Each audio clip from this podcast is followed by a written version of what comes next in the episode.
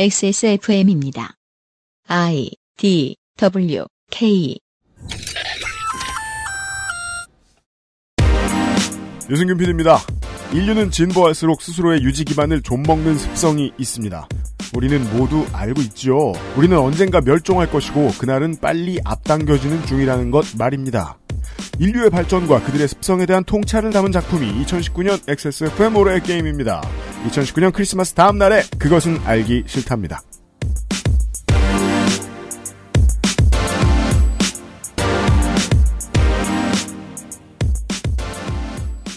안 추운 한강변에서 인사드립니다. XSFM의 유승균 책임 프로듀서입니다. 그것은 알기 싫다. 아, 2010년대의 마지막 주간에 방송을 시작합니다. 윤세민 에디터가 앉아있고요. 네, 안녕하십니까. 윤세민입니다. 10년간 하지 않았던 짓들을 좀 해봐야 되겠습니다. 가는 시간이 아까워서요. 어, 지난 8년간 팟캐스트를 진행하는 주제에 저는 단 한 번도 방송을 시작하면서 근황 토크 같은 걸 해본 적이 없습니다. 지난 30년간의 근황에 대해서 이야기를 좀 해보겠습니다. 네. 1989년 12월 29일에 말이에요. 뉴스를 보는데 그냥 땡 노태우 비슷한 거 하던 시절입니다. 이 근황 토크 하신다 그러지 않았어요? 30 년간의 근황. 그때 80년대가 끝난다는 걸 생각하면 하니까 기분이 이상한 거예요. 세상에 1990년이 오다니. 그때 처음으로 어른이 되는 것에 대한 두려움을 느꼈던 것 같아요. 제가 이제 초등학교 말년쯤 되었을 텐데 음. 그때가 인생 첫 말년이죠. 네, 세상에 나도 어른도 되고 그러겠구나. 아이고 죽겠네 부담스러워라 그 생각을 처음 했던 것 같아요. 89년 12월 29일에. 네. 예. 89년에 뭐 했는지 기억나요, 에디턴? 89년이면은 그때가 89년인지 정확히 기억이 안 날 나이죠. 그죠? 네. 뭘 하긴 했겠죠. 뭐 어디 부딪히고 뭐 울고 뭐. 어, 그랬겠죠. 예. 네. 99년부터는 대단할 게 없어요. 왜냐면은 주로 다 음악과 연결이 돼 있기 때문에. 99년 12월 마지막 날에 저는 집에서 짜장면을 먹고 어, 산을 넘어가면 친구네 작업실이 있었어요. 네. 거기서 제 첫 번째 싱글을 녹음했었어요. 그게 그때예요. 근데 서울 살지 않으셨어요? 네. 작업실이 왜 산 뒤에 있어요? 서울에 산이 얼마나 많은데. 서울에 산이 얼마나- 한국에 산 없는 게 뭐가 있어요. 그랬고 2000년대 내내 크리스마스 때마다 하라는 연애는 안 하고 계속 공연하러 다녔죠? 엄청, 그렇겠죠. 엄청 경제적이죠. 그땐 돈 벌어야죠. 네. 어, 쓰지 않고 벌었어요. 그리고 연말 마지막 날에는 뭐 주로 누군가의 작업실에 있거나, 음. 예, 작업실에 가서 뭐 위닝을 하는 걸 구경하고 있거나, 그런 식으로 가다가 2009년 12월 29일에는, 아, 12월 31일이군요. 죄송합니다. 청취자 여러분. 12월 마지막 날에는 너무 피곤했어요. 왜냐면 학교도 다니고 직장도 다녔거든요. 어, 그게, 아, 그, 학교, 직장에서 이제 배려를 해 줘서.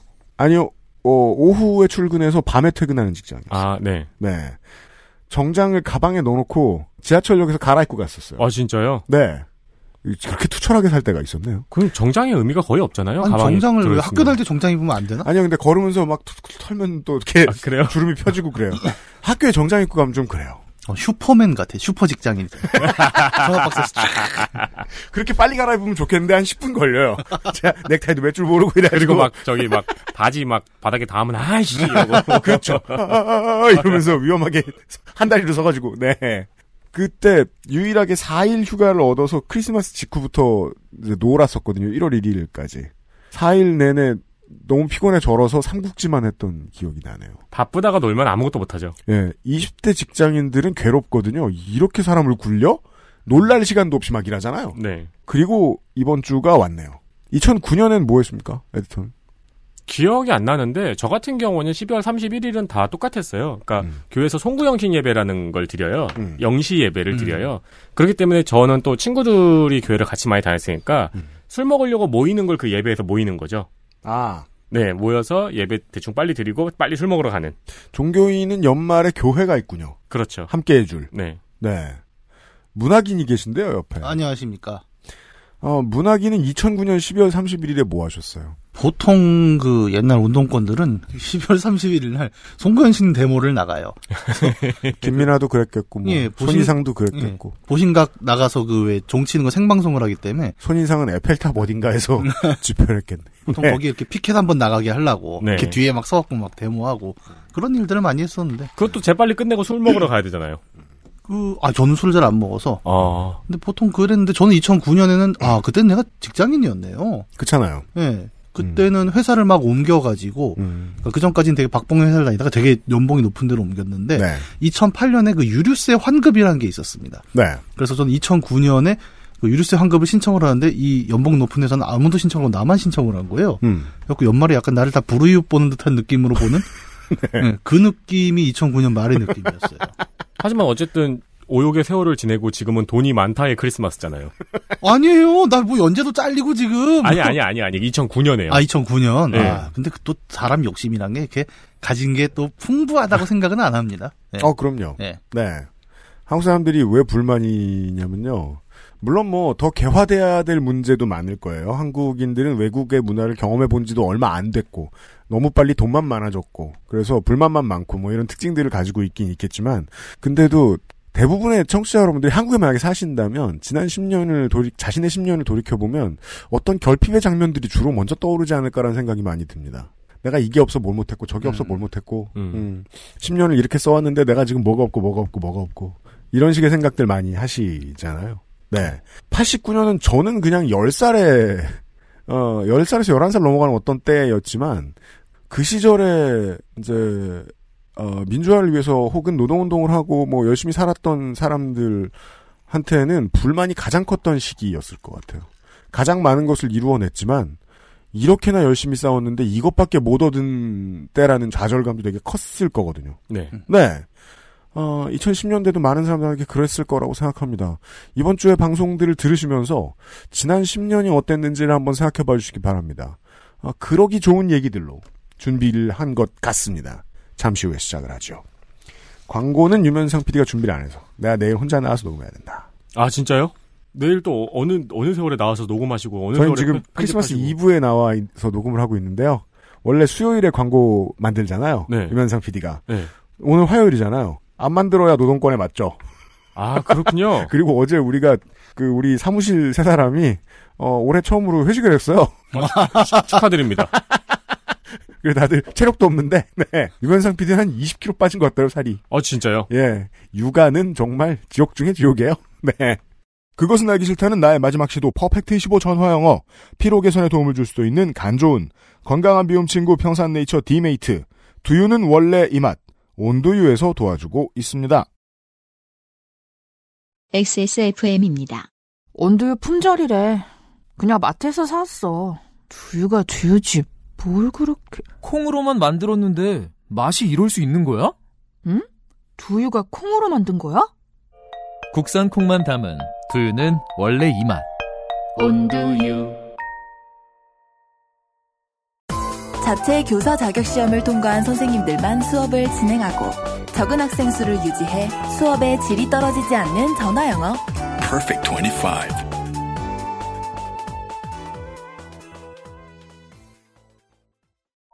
콩도 첨가물도 모두 국산. 두유는 원래 이 맛. 온두유. 새 광고입니다. 콩의 껍질까지 갈아서 가마솥에 푹푹 끓여 만드는 수제두유, 온두유, 걸쭉하고 목 넘김이 부드러운 맛은 콩국물 그 자체다. 라고 유, 유면상 PD가 얘기했는데 어, 콩국수 국물 전용을 또 따로 판매를 합니다. 온두유에서. 근데 그 두유 버전은 아주 약간 다릅니다. 분명한 건 마트에서 사 먹는 달달한 두유를 달달하고 내용물이 있는 듯 없는 듯 알 수 없는 콩으로 만들었는지도 확신이 안 드는 두유를 떠올리면 깜짝 놀란다는 점입니다. 국산콩 백태와 서리태를 3대 1로 섞고 태안 자염을 넣은 담백한 맛과 요소 처리 스테비아가 들어간 순한 단맛 두 가지 버전이 있습니다. 태안자염하고 스테비아도 무지막지하게 집어넣은 것은 아니고요. 만드시는 사장님한테는 안 여쭤봤는데 제 느낌에 의하면 뭐 들어간 게 없습니다. 콩과 소금, 스테비아 이외에는 첨가물이 얼마 안 들어갔지만 아무튼 소금과 스테비아 외에는 어떠한 첨가물로 넣지 않은 순수한 두유라고 생각하시면 되겠습니다. 순수한 두유는 정말이지 시중에선 온라인에선 구하기 어렵습니다. 이걸 알아보시기 위해서 두유의 성분표 지금 집에 있는 거 아니면 편의점에서 보실 수 있는 거 확인하시면 될 것 같아요. 어, 온두유가 얼마나 콩에 가까운지 아실 수 있습니다. 소비 기한으로 제조일로 8일까지라고 표시가 됩니다. 광고에서 들으셨겠지만 정말 이상합니다. 제조 일자나 유통기한이 바닥에 도장으로 찍혀 있어야 되는데 메인 레이블에 적혀 나옵니다. 사보시면 그게 얼마나 이상한지 아실 거예요. 모든 제품의 메인 레- 라벨이 그때그때 계속 바뀐다는 거거든요. 매일같이. 그래서 제조 일자와 유통기한을 안 알아볼래야 안 알아볼 수가 없는 packaging이에요. 8일 안에 가급적 모두 드시기 바라고요.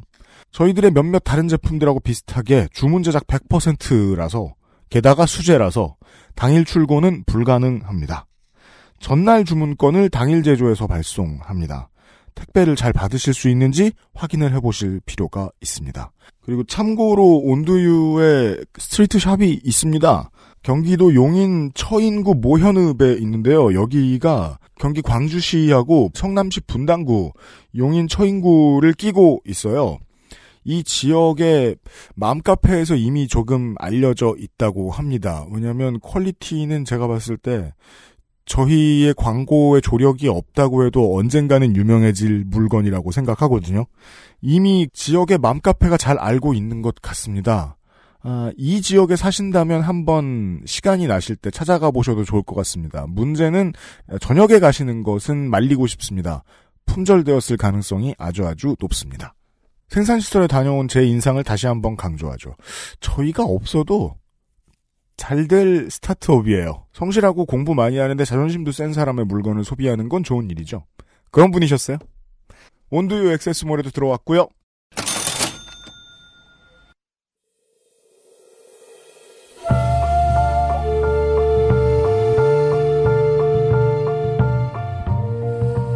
양서를 만나는 시간.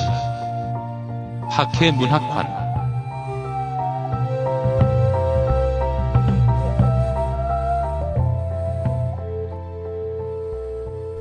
광고는 내일, 내일 혼자 나가 녹음하고. 네. 어떻게든 크리스마스에 나오려는 것 같지 않아요? 아니 근데 내가 그렇게까지 가정적이지 못하진 않아. 저도 작년에도 재작년에도 크리스마스 혹은 크리스마스 이브에 우리 항상, 계속 스튜디오에 어, 만났잖아요. 항상 녹음을 했어요. 이상하게 수요일이고 그랬어요. 어. 몇년 사이에 계속 그랬던 것 같아. 아니 근데 크리스 원래 요일이 하나씩 밀리는데 아니 아니. 그 게스트가 아. 이 시즌에 언제 녹음하기가 편하세요로 물어보면은 저희 크리스마스라고 답하시는 분들이 나오시는 게스트는 사실 금토요일의 게스트도 크리스마스가 더 낫겠다고 하셨는데 어, 네. 그런 사람들이구나. 가정적인 문학 인 덕에 지금 하루 땡겨온 거예요. 예, 저희들은 이틀 전에 녹음을 하고 있습니다. 그것은 알기 싫다 348회입니다. 작년에 안, 해- 안 했죠 우리. 한 해를 건너뛰었죠. 예, 올해 게임 시간이 돌아왔습니다. 청취자 여러분. 누가 들으면 되게 매년 한 번씩 하는 줄 알겠어요. 작년에 2010년대 두 번째입니다. 배틀, 배틀그라운드 얘기하지 않았나요? 그게 재작년이요. 그게 아, 벌써 그게 재작년이에요? 네. 세상에. 내가 2년이 됐어요 여기 나온 지. 그러네. 야, 성갑이가 여기 나온 지 지금 8년이 됐어요. 새끼 땡나 늙었네. 다음 주에 보면 얘기해줘야지. 다음 주에 나오나요? 아, 그런가? 가만있어. 다시 한번 볼게요. 왜 늘 다음 주에 나올 것 같지, 걔는? 자, 그, 아까 밖에서 이제 문학인하고 이런 얘기 했는데, legacy 미디어의 정의라는 게 참 재밌습니다. 지금의 5, 60대 미디어 산업에서 일하는 사람들은 legacy 미디어 하면 그냥 뭐 TV, 신문, 잡지 이게 끝인 줄 알아요. 근데 지금의 20대, 30대들한테 legacy 미디어는 어떤 것이냐면 데스크탑으로밖에 접속할 수 없는 웹은 legacy 미디어예요. 아, 그, 거기까지 확장이 되는군요. 뭐 보는 입장에 타- 따라 달리 달라지는 거니까. 네. 네. 모바일로 만날 수 없는 어떤 것들은 legacy 미디어일 수 있고요. 음, 다르게 얘기하면 모바 10대한테 얘기 10대로 얘기를 바꿔 보면 10대는 어, 돈도 별로 없고 이러저러한 이유로 여러 가지 이유로 주로 모바일에서 할 수 있는 것들을 모든 걸 선택합니다. 그러다 보니까 모바일 게임이 아닌 게임은 예를 들어 콘솔 게임은 10대에겐 legacy 미디어예요. 그렇죠. 이제 게임과 인생을 함께 살아온 3, 40대들이 보기에는 이렇습니다. legacy 미디어가 된 어떤 곳에도 신작들이 계속 나와요. 근데 그 신작들은 규모가 점점 커지고 세계관이 점점 확장되고 원숙해지고 있어요. 세계에 대한 이해가 엄청 높아지고 와 이런 류의 문학 작품은 게임에서밖에 못 봐라고 생각하면서 신나 죽겠는데 10대한테는 그게 legacy 미디어. 그래서 좀 머쓱합니다. 네.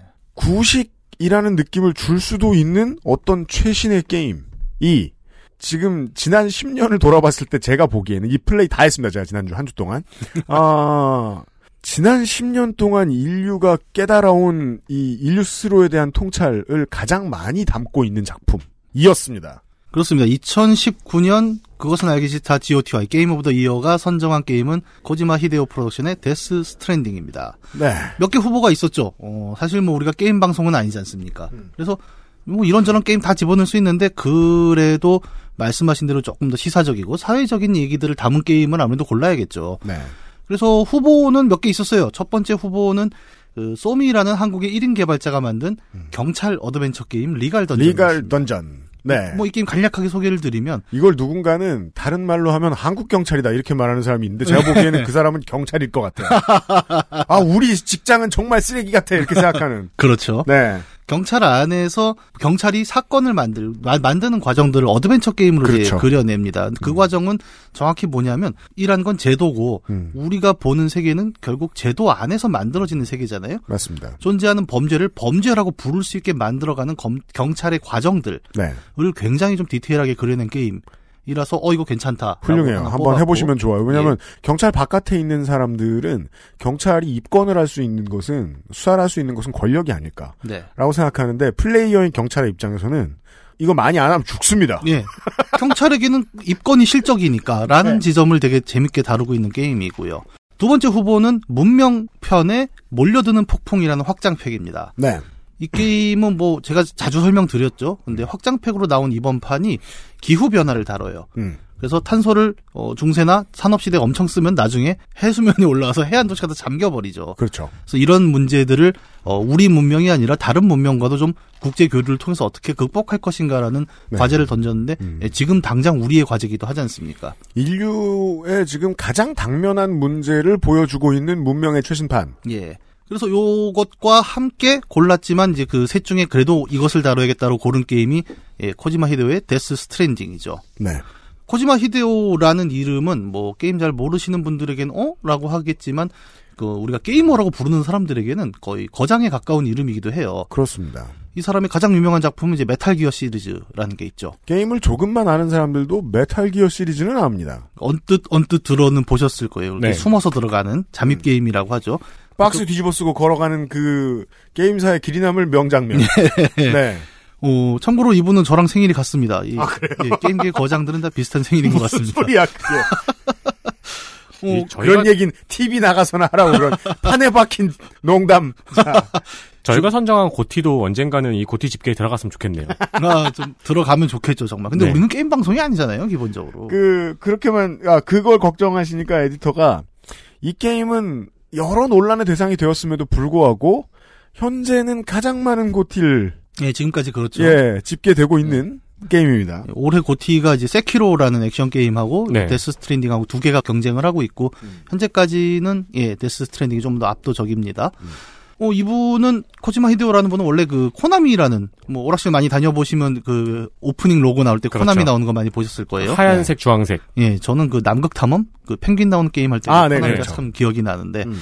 어, 여기서 이제 오랫동안 메탈 기어 일을 하다가 여러 가지 좀 이슈로 인해서 약간 쫓겨나는 식으로 나오게 됐어요. 그렇죠. 네. 근데 한 프로듀서가 이제 회사에서 나와서 자기 사업을 차리게 되면은 그때부터 약간 그런 욕심이 있죠.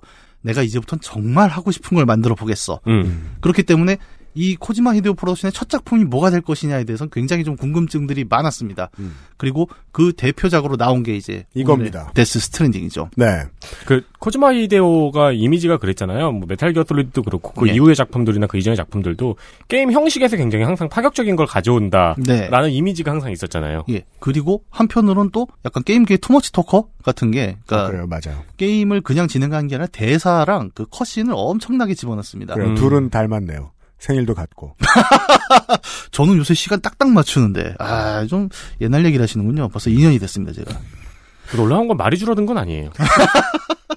더 빨리 하나 봐. 네. 어 그래서 이 코지마 히데오가 만든 게임은 역시 좀 영화적인 스타일도 많고 또 잠입 액션으로 워낙 유명했지 않습니까? 네. 그래서 사람들이 어, 다음 작품도 당연히 잠입 액션에 가깝겠지라고 했는데 한 절반만 맞는 것 같아요. 그러니까 잠입을 하긴 하는데 음. 그게 액션인가?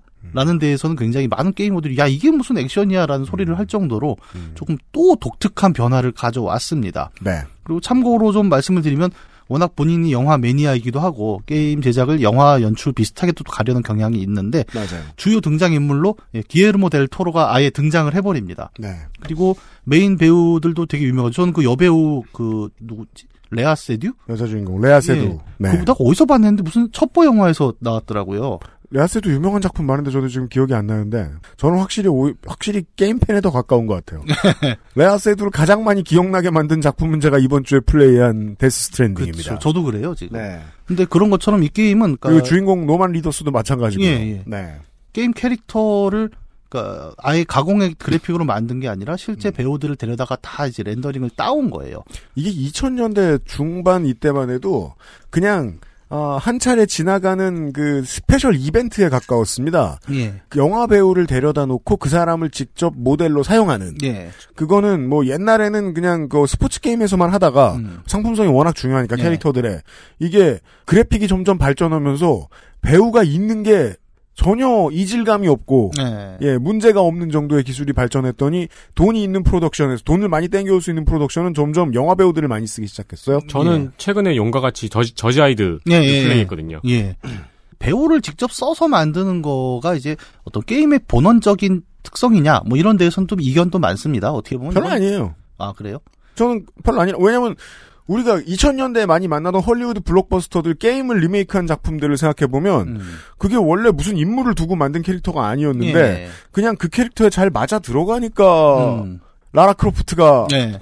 아니 그분은 실제 모델이 있는 것 같죠? 그러니까 그 역전, 양반이 역전이 되셨잖아요. 됐잖아요. 실제 배우가 라라 크로프트를 따라해야 되는. 네, 네, 그렇죠. 네. 그래서 그런 부분은 뭐 게임이나 영화다 이걸 구별하기는 좀 어려워지는 시대. 왜냐하면 요즘 게임, 요즘 영화 같은 경우에도 아예 제 친구가 그 미국에서 이번에 주만지 새로 나온 거 있죠. 네. 거기에 엑스트라로 출연을 했거든요. 음. 근데 그 촬영 과정 얘기를 들어보니까 자기가 그냥 그 영상에만 나온 게 아니라 엑스트라 한 명한 명을 불러가지고 3D 모델링을 다 따더라고요. 음. 그러니까 네가 없어도 우리가 널 연기시킬 아, 거야. 그렇죠. 예. 그렇죠. 네. 그것처럼 이제 영화도 그래픽 안으로 계속 들어오고 있는 시대이기 때문에 음. 둘이 이제 섞이고 있었고 사실 그걸 뭐 이게 게임이냐 영화냐 이걸 구별하는 건 별로 의미는 없을 것 같아요. 어, 영화 듀크 뉴켐 시리즈에 존 시나가 섭외됐다는 설이 있어요. 그래서 오랜 팬들은 궁금해하고 있죠. 음. 욕을 하는 캐릭터는 아닌데. 그럼 욕은 뭐 그래픽으로 하면 되니까. 예. 음. 그렇죠. 어, 그건 그냥 씌울 수가 있으니까. 그렇죠. 이거는 이제 점점 의미가 없어지잖아요. 예, 더- 예. 정말 이제 구별도 안 될 것 같아요. 네. 좀 있으면. 그래서 여기 게임에는 실존 인물들이 꽤 많이 나옵니다. 아까 얘기한 기예르모 델 토로가 굉장히 중요한 인물로 기예르모 델 토로가 제일 중요한 예, 정말 예, 굉장히 인물입니다. 중요하게 나옵니다. 네. 그리고 어, 여러분 잘 아시는 일본의 공포 만화가 이토 준지도 예, 중간에 한 지역에 나타납니다. 네. 그래서 이것저것 또 화물을 배송을 시키죠. 음. 그리고 인기 스타 코난 오브라이언도 중간에 나와서 사실상 거의 자기 자신으로 나옵니다. 예, 그냥 본인이에요, 본인. 네. 심지어 그 농담도 본인 농담을 그대로 합니다. 그죠. 이토 준지는 막 그 시체를 배달하고 그래야 될 것 같은데. 아니요, 그럴 것 같은데 안 그래요. 고양이를 배달하거나. 머리 터지고 막. 예. 근데 달- 그- 달팽이.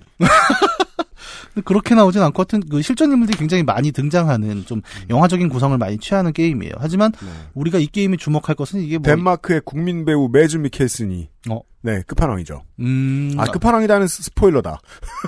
끝판왕들 중 하나입니다. 다수의. 조심하세요. 알았어. 네 이런 걸 조심하면 되는 거야. 예, 오늘. 예, 예. 알았어요. 아, 여러분 저 제가 우리- 흥분이 가시지 않아요. 일주일 내내 이걸 들여다보고 있었기 때문에. 이게 한 2주 있다 녹음을 했어야 되는데 이게 그러게 말이야. 끝나자마자 지금 난리다. 근데 네. 뭐 이런 인물들은 이제 말 그대로 곁가지 얘기고 사실 음. 우리가 이 게임을 얘기할 때 가장 중요한 것은 이 게임이 설정하고 있는 그 세계가 있잖아요. 네. 그 세계가 어떤 식으로 구성돼 있고 그게 사실은 현실에 무엇을 모티프로 삼았나? 라는 점을 좀 우리는 이야기를 해야겠죠. 네, 이걸 소개해 드려야 됩니다. 네.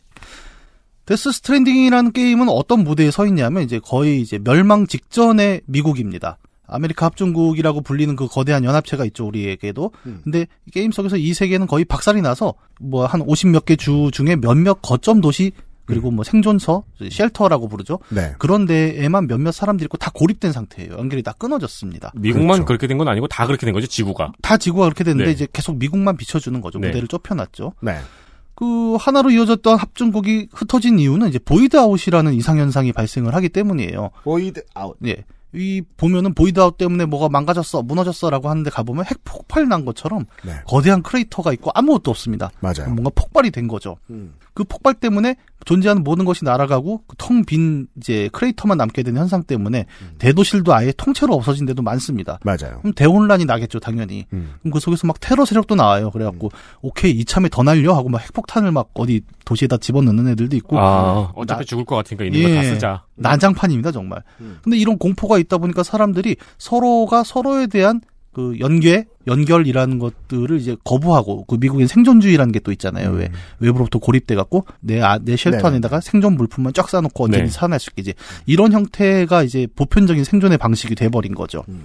그래서 이렇게 살아남은 사람들은 각자의 지역에서 고립된 채로 살아가게 되고 이 때문에 뭐 국가, 시민사회, 커뮤니티 이런 것들은 이제 다 붕괴가 된 상태인 거죠. 이것이 이제 우리가 흔히들 보는 어, 영화나 게임에서의 post-apocalypse 장르의 기본적인 세계관을 공유하고 있다라고 네. 보시면 좋을 것 같습니다. 아, 뭔가 안 좋은 일이 인류에 일어났고 인류는 절멸 수준의 시련을 겪게 됐고 그것 덕분에 사람들이 서로 연결이 끊어졌다가 음. 중요한 전제입니다. 네. 이 게임에서는. 비슷한 게임은 대표적인 게 Fallout 같은 게 있죠. 네. 거기는 이제 직접적으로 이제 핵전쟁 때문에 다 끊어지고 음, 살아남은 사람들이 shelter 안에서 어떻게든 버티려고 하는 그렇죠. 예, 그리고 각 shelter 간에 서로 연결이 안 되는 상황들을 보여주잖아요. 네.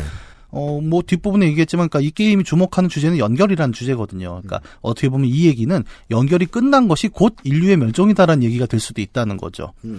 그럼 그 원인으로 지목되는 void out이라는 건 도대체 뭐냐? 이제 이 얘기를 설명하면서 게임의 제목이 나타납니다. 네. void out은 death stranding이라고 불리는 이상현상 중에 하나예요. 이 단어는 없던 것이 생겨난 것은 아니고요. 그렇죠. stranding이라고 하면은 보통 이제 모종의 이유들로 바다에서 살던 생명체가 뭍으로 떠내려오는 상황을 뜻하는데 내려왔는데 그 생명체가 목숨을 잃었으면 death stranding이라고 음. 부릅니다. 우리나라 뉴스에서는 떼죽음이라고 번역을 자주 합니다. 그 네. 떼죽음도 있고 뭐 사- 산갈치 같은 게 이렇게 가끔 올라와가지고 네, 네, 보도되고 네. 그러잖아요. 예. 그런 장면을 이 게임에서 많이 볼 수 있습니다. 예. 최근에 미국에서는 그 개불이 한번 그 death 아, stranding이 네. 나갔고 예, 미국 사람들이 깜짝 놀래갖고 와 이게 뭐냐 하는데 한국 중국인들이 다 몰려가고 초장만 있으면 돼 그런 일이 있었다고 하죠. 마- 맛이 다르겠죠. 그러니까요. 그 death stranding이라는 이름은 어, 지금 설명해 주신 대로 그 이런 대규모의 멸종, 떼죽음 같은 현상을 가리키는 말인데 게임 안에서는 조금 더 이제 판타지스러운 이야기가 되죠. 그래서 어, death stranding으로 불리는 현상 중에 가장 게임 안에서 많이 볼 수 있는 것은 timefall이라는 비예요. 네. 그러니까 이 이상 현상 때문에 비가 내리는데 이 비는 첫 방울이 떨어진 자리에 모든 물체, 뭐 생명 생물체, 비생물체를 가리지 않고 떨어진 자리에 처음 방울을 맞은 존재를 빠르게 시간을 가속시켜 버리는 성질을 갖습니다. 첫 장면에 대해서는 얘기해도 스포 아니죠. 네, 그럼요. 이 영화의 첫 장면을 영화가 보면 아니에요. 아 그- 그렇구나. 영화야 나한테는 그 주인공이 하늘을 보면 뒤집어진 무지개가 등장합니다. 네. 제가 이거 부르는 이름 알고 있었는데 까먹었는데 네. 이 뒤집어진 무지개는 어, 하늘이 잠깐 얼었을 때 흔히 볼 수 있는 장면은 아닌데 아무튼 하늘 위쪽에 그 무지개가 뜬 쪽에 온도가 매우 낮아졌다는 것을 뜻하고 음. 뒤집어진 무지개를 보면 곧 비가 온다는 뜻인 것도 맞아요. 네. 근데 그 게임 내에서 뒤집어진 무지개가 보이고 비가 오면 네. 갑자기 바닥에 있던 풀들이 엄청나게 빨리 자라는 모습을 음. 보여줍니다. 네. 그리고 얼마 안 가서 어, 바닥에서 이상한 것들이 올라오죠. 그렇죠. 네.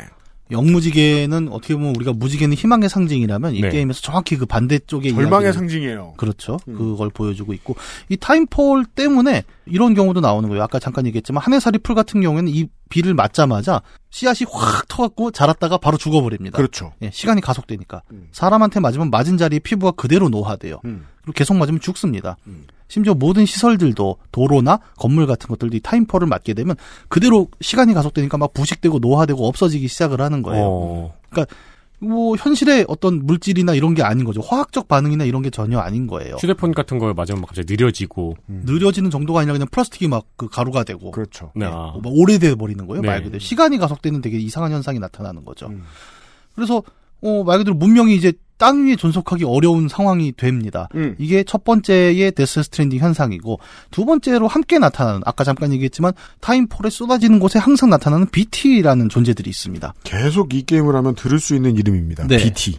BT는 Beached Things의 약자예요. 네. 그러니까 해변에서 온 것들이라고 해석이 가능하겠죠. 음. 시꺼먼 연기 같은 형태로 비가 올 때마다 나타나서 플레이어를 어떻게든 찾으려고 막 뭔가 공격을 하려고 달려옵니다. 얘네는 비를 맞아도 안 늙나 보네요. 예, 얘는 빗 속의 존재예요. 음. 바닥에서 원유가 나타나요, 갑자기. 예.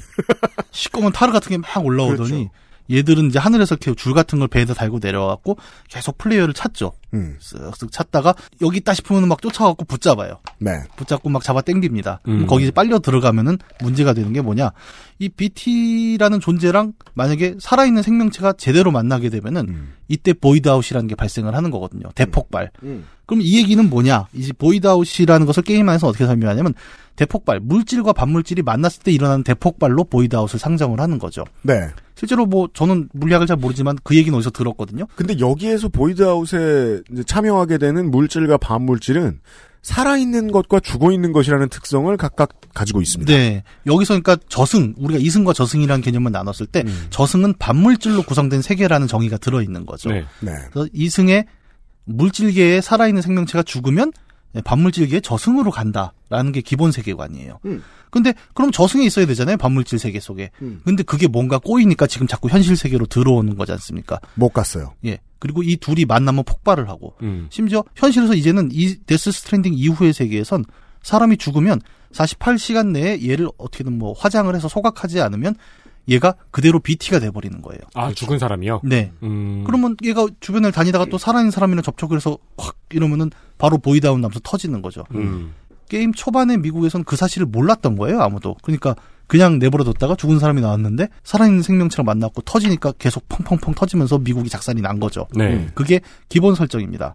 그래서 게임은 기본적으로 BT라는 존재 때문에 살생이 어렵습니다. 그렇습니다. 그러니까 적들이 막 나타나고 이러는데 음. 상대를 죽이면 걔를 48시간 내에 뭐 근처에 있는 소각로까지 끌고 가서 화장을 해야 되는 거예요. 근데 굳이 소각로에 가서 화장을 해야 돼요? 완전히 불태우면 그 BT 현상이 안 나타난다는 거죠. 음. 그냥 매장을 하거나 이러면 그게 그대로 네크로아라고 해야 돼요. 그렇죠. 네. 그렇게 되면서 BT가 돼버리니까. 맞아요. 그래서 이 좀비물에 대한 오묘한 그 역전 해석입니다. 예. 뭔가 포스트 아포칼립스 시대가 와서 죽은 자가 산 자를 데려가는 구조까지는 보통의 우리가 알고 있는 공공연대 좀비물들하고 비슷한데 예. 그것을 막기 위해서 사람을 죽이면 안 돼요. 네. 좀비는 게임류에선 주로 어떻게 나오냐면 아, 이런 게 있죠. 우리가 사람을 함부로 쏘는 것에는 약간 거부감이 있지만. 거부감이 있어요. 근데 인간인 듯 인간 같은 인간 같 인간이 아닌 존재를 향해 무차별 난사를 한다라는 게 사실 좀비 게임의 기본이거든요. 네.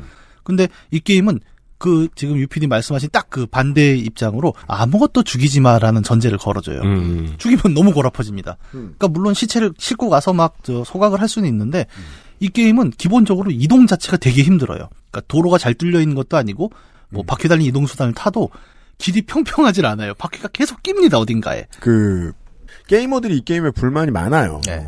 왜냐하면 보통 우리가 알고 있던 그 게임성을 가지고 있지 않기도 하고 네. 세계관 때문에 게임에 너무 많은 것을 희생했다는 비판도 들을 수 있는 게임, 음. 충분히 들을 수 있는 게임이에요. 근데 그래서 오늘은 세계관에 더 많이 집중을 해볼 겁니다. 게임에 대한 평가 대신에 그 자꾸 타임폴이 떨어지잖아요. 음.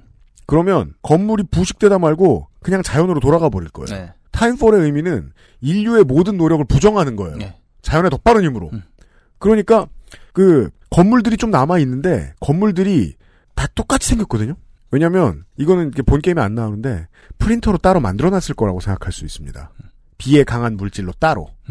아, 그런 네. 물질도 만들 수 있는 거예요. 예, 그 약간 타임폴에 보- 영향을 안 받는. 예, 보강할 수 있는 재질이 또 있어요. 네, 그래서 건물들이 다 똑같이 생겼어요. 그럼 그 쉘터 역할을 할 수 있는 소수의 건물들을 제외하면 나머지는 타임폴 때문에 다 자연이 되어버렸죠. 네. 자연, 바위, 그럼 저거잖아요. 왜 우리가 옛날에 다큐멘터리 같은 거 보면은 뭐 인간이 모두 멸종된 후 뭐 네, 예, 100만 예. 년후 지구 막 네. 이런 거. 약간 그 느낌이에요, 자연 자체가. 근데 그 타임폴의 개념 때문에 그것을 살아있는 인류가 경험하게 돼요. 네. 그러다 보니까 계속 어쩌다 오토바이 뭐 뭐뭐 걸어서 뭐 이런 식으로 계속 움직이는 게 이 게임의 가장 중요한 액션이에요. 그래서 아주 고전적인 저희 같은 나이도 좀 있는 게이머들이 상상도 못 해본 조건을 집어넣습니다. 음. 인벤토리가 보여요. 예. 인벤토리가 늘어나면 음. 무거워요. 네. 게임은 그런 걸 적용한 적이 거의 없습니다.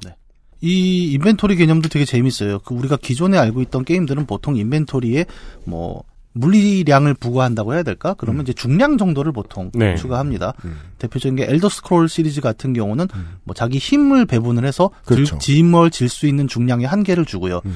디아블로 시리즈 같은 경우에는 이제 부피를 줘요. 그래서 인벤토리가 총 몇 칸. 그래서 칼은 뭐 3 곱하기 6칸. 그래서 들고 올 수 있는 한계를 주는데 이 게임이 주는 것은 그런 걸 좀 복합적으로 현실화해 가지고 음. 등에 맸을 때 몇 킬로를 짊어질 수 있는가가 첫 번째 조건이라면 두 번째 조건은 그걸 들고 좌우 균형을 잡아봐 라는 얘기를 하거든요. 음. 그래서 걸어갈 때 뛰어갈 때 가장 많이 하는 일이 균형 잡기입니다. 예. 잘못하면 어, 어, 근데 내가 어쩌다 전투 중에 사람을 죽였어. 네. 그럼 시신을 운반해야 되잖아, 소각장까지? 네.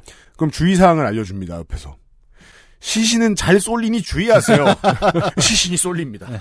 그럼 난, 어, 이러면서 계속 옮기는 게 일이에요. 제일 중요한 액션이에요, 이 게임에. 그게 패드를 잡고 양쪽 트리거를 왼손 오른손을 가지고 계속 뛰면서 음. 왼쪽으로 넘어갈 것 같으면 오른쪽으로 땡기고 이거를 게임 시작부터 끝까지 반복을 합니다. 음. 어떻게 보면 다른 의미의 플랫포머 게임이죠. 계속 맞아요. 점, 예, 점프를 하는 개념이 없을 뿐이지 이거는 네. 계속 왼쪽 오른쪽 중심을 맞추는 되게 고전적인 음. 슈퍼마리오 느낌의 맞아요. 예, 그런 개념들이 같이 포함되어 있어요. 그 플레이가 아까 소회관도 들으셨으니까 사람들이 끊어져 있는 세상에서 한 사람의 의뢰를 받아서 짐을 들고 다른 사람이 있는 곳으로 가요. 사람과 사람을 이어주는 행, 행위가 얼마나 괴로워졌는지를 네. 플레이어가 계속 느껴야 돼요. 우리는 되게 편하게 생각하잖아요. 그냥 카톡에서 누구를 불러서 야라고 하면 연결이 네. 되지만 어, 이 게임이 보여주고자 하는 건 아까 그런 내용이 들어있는 거죠. 실제로 음. 우리가 연결이라는 게 얼마나 개노가다인가. 심지어 이 세상의 시대는 우리보다 훨씬 발전한 시대라서 네. 보통 메신저도 아니고 웬만한 물건, 음식, 의약품들까지 프린트할 수 있어요. 네. 건물도 프린트할 수 있어요. 네. 전송할 수 있는 게 무한대인 세상인데 연결이 다 끊어진 거예요. 네. 더 어려워요. 아, 전송할 수 있는 기술이 있는데 그 연결이 끊어져 있는 상태인 거예요? 네. 그렇죠. 그 전송할 수 있는 기술에 대해서 이제 이야기를 좀 할 수 있을 것 같습니다. 네.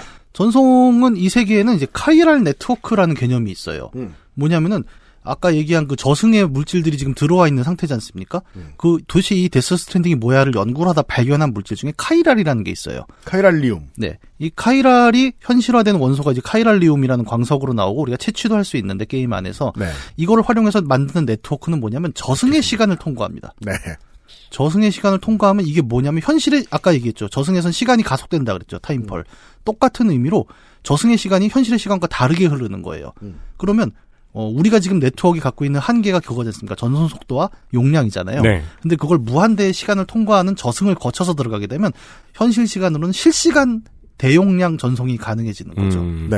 요즘 뭐 5G 얘기하면서 초저지연, low latency 맞아요. 가능성들 얘기하는데 여기는 저승이라는 끝인 초대박 서버인 겁니다. 예.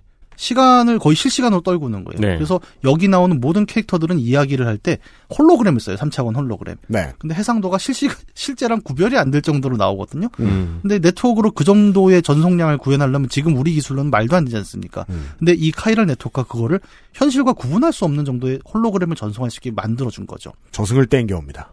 기묘해요. 그래서 저승이란 것은 세계를 파괴하는 데스 스트랜딩의 원인이면서 네. 동시에 실시간 대용량 전송을 가능케 하는 물질이기도 하다는 거죠. 이 양면성이 오늘 이 방송을 들으면서 끝까지 들고 가셔야 할 주제 중에 하나입니다. 네. 이- 그리고 이 게임을 플레이해 보시라고 추천해 드릴 만한 이유입니다. 네.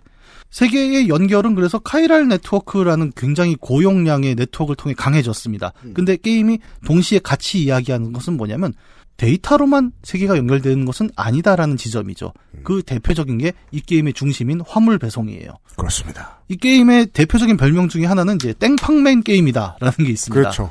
택배 게임이다. 네. 끝없이 배송을 합니다. 근데 정말 그렇게만 생각하면 이 게임의 10분의 1도 못 본 셈이 되긴 하는데 네. 그렇다고 그런 게임이 아니라고 말할 수도 없어요. 네, 왜냐하면 내가 한 모든 것은 다 배송이니까. 네. 어딜 가면 도시에 가면 일단 그 배송 단말기가 있어요 기본적으로. 음. 거기 들어가면 저를 기다리고 있는 수많은 배송건들이 있습니다. 그렇죠. 예, 그게 퀘스트고요. 예, 그게 퀘스트예요. 배송할 물건 중에는 뭐 사람도 있고 네. 무기도 있고 예. 데이터도 있고 코난 오브라이언은 뭐 인형도 있고 네. 피자도 있고요. 예. 그 피자는 옆으로 저 인벤에 쌓으면 큰일 납니다. 네. 피자는 당연하잖아요. 피자 배달은 가로가 제일 중요하죠. 예. 아, 아무 생각 없이 세로로 꽂으면 그냥 다 토핑이 무너지니까. 그래서 그걸로 평가를 해요, 심지어. 피자가 얼마나 제대로 왔나. 아 그러면은 등찜에 내가 쌓는 위치도 이렇게 정해가지고 올릴 수 있는 거예요. 네, 맞아요. 그러니까 기존의 인벤이랑은 전혀 다른 느낌인 거네요. 와, 그냥. 정말 인벤은 차곡차곡 쌓아야 돼요. 이거는 인벤은 자동으로 들어오는 예. 거잖아요. 그 게임 플레이에서는 그게 이 가장 가장 게임 플레이에서 신기한 지점, 독특한 지점이라는 거예요. 게임 플레이 하는 화면에서 내가 주인공을 보면 인벤밖에 안 보여요. 등찜이 크니까요. 네. 원래 인벤은 안 보이는 게안 기본이거든요. 인벤에 영향받지도 않고, 네. 근데 인벤에만 영향받고, 인벤만 보여요. 그러니까 인벤이라는 게 게임을 하면서 인벤이라는 게 개념이 뭔가를 주순 다음에 인벤을 열어서 확인을 해보는 거잖아요. 네. 이게 여기 들어와 있다. 네. 음. 근데 이 게임에서는 뭔가를 주워서 아 혹은 뭔가를 받아서 등찜에 올려놓는 위치까지도 전부 다 구현이 돼 있는 거군요. 네. 음. 이전까지 게임이 인벤토리를 다루는 방식은 도라에몽의 마법 주머니였어요. 그렇죠. 맞아요. 중량과 부피가 없는 공간. 전혀 도라에몽적이지 않아요. 네. 근데 얘는 완전히 반대입니다. 이 화물의 무게를 네가 한번 느껴봐요. 음. 정말 그 무거운 거를 메고 등짐을 적어서 중심을 잡으면서 하필이면 험난한 세계.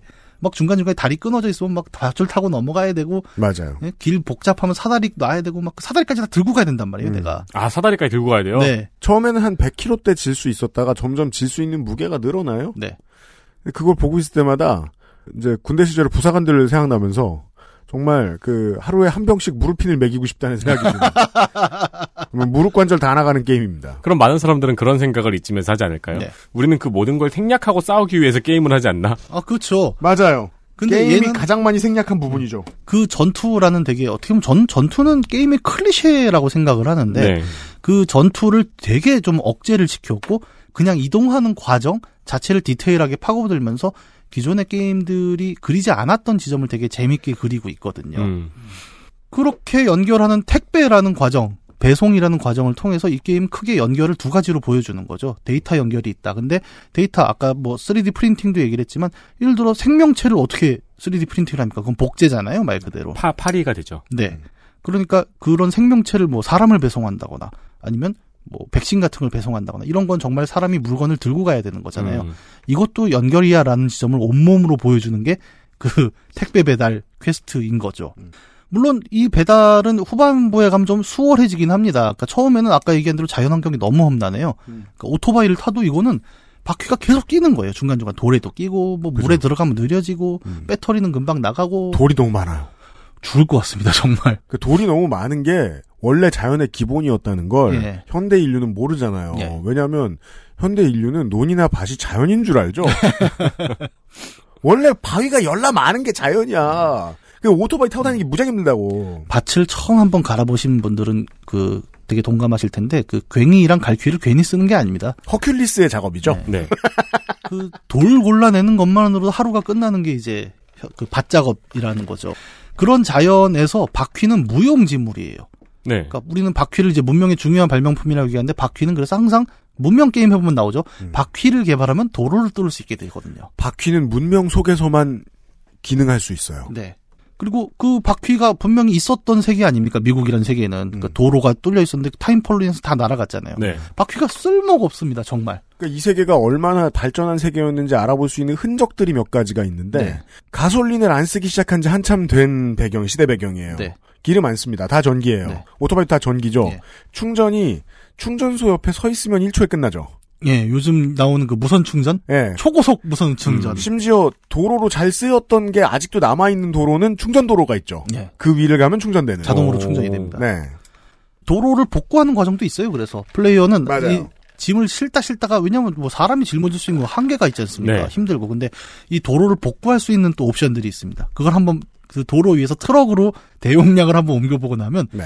내가 이 게임의 도로를 다 뚫어놔야겠다라는 그 도로공사의 마음가짐이 생기게 되는 그 거죠. 지금부터는 심시티다. 예. 이것들아. 예, 퀘스트 안 해요 그때부터 도로 뚫으러 다녀요. 음. 도로를 뚫고 나면 한번 달려보면 무선 충전이 그 위에서 자동으로 되기 때문에 너무 쾌적하거든요. 네. 그 두 개가 확 대비됩니다. 음. 뚫린 도로에서의 쾌적함과 안 뚫린 도로에서 밧줄 타고 사다리 타고 넘어가는 음. 고난함. 이 두 개가 그러니까 연결된 세계. 그리고 로키 산맥을 로드런너처럼 이렇게 빙빙 돌아서 예, 예, 올라갈 예. 때의 그 기분. 네. 네. 우리 고속도로 잘 보면 그렇잖아요. 현실에서도 네. 산을 막 가로질러서 뚫어버리잖아요. 그렇죠. 근데 우리 어릴 적에는 산을 빙빙 돌아갔거든요. 예. 고갯길이라는 게 이렇게 왜 예전에 수학여행 갈 때 설악산 이런 데 가면은 뺑글뺑글 돌아가는 고개 있죠. 거기서 한 20명 토해요. 올라가다가. 그쵸. 네. 그 너무 많이 토해가지고 가서 우동 많이 먹고. 근데 지금 어떻습니까? 그 서울에서 양양까지 직진으로 뚫렸더라고요. 고속도로가. 졸려요. 네. 하도 일자라. 예, 그 바람에 그 옛날 한계령 요즘은 도로가 폐쇄가 되기 직전이라 그러더라고요. 맞아요. 제가 거기 올라가 봤는데 그 음. 휴게소가 문을 닫았어요. 어, 문 닫은 어, 휴게소 많습니다. 네. 지금 예전 강원도 도로에는. 네. 네. 흉가가 됐어요, 거의. 막 찬바람만 쌩쌩 불고. 이제 그냥 밑에 터널로 가버리니까. 예, 예. 그래서 지금 일이 네그 강원도 그 남쪽 지방의 저 주민들 같은 경우에는 고속도로가 안 뚫리기를 원하는 이론이 저 여론이 있는 이유가 그거거든요. 예. 생활권이 그 산길 위주로 뚫려 있- 잡혀 있다 보니까. 네. 예. 아무튼 중요한 거는 이제 문명의 수준이 오를 만큼 올랐다가 네. 갑자기 다시 싹 떨어져 버린 사회라는 겁니다. 네. 심지어 어느 정도의 기술이냐면 여기는 이제 짚라인이 있거든요. 네. 그 짚라인이 프린트할 수 있죠. 네. 그냥 내가 이렇게 저 세트된 가방을 갖고 와서 탁 설치하면 짚라인 세트가 올라옵니다. 자동으로. 음. 10초 안에 프린트돼요. 네. 그리고 심지어 짚라인의 줄이 쇠로 돼 있지 않아요. 잘 보면. 뭔가 지지직하는 광선 같은 걸로 돼 있어요. 그죠.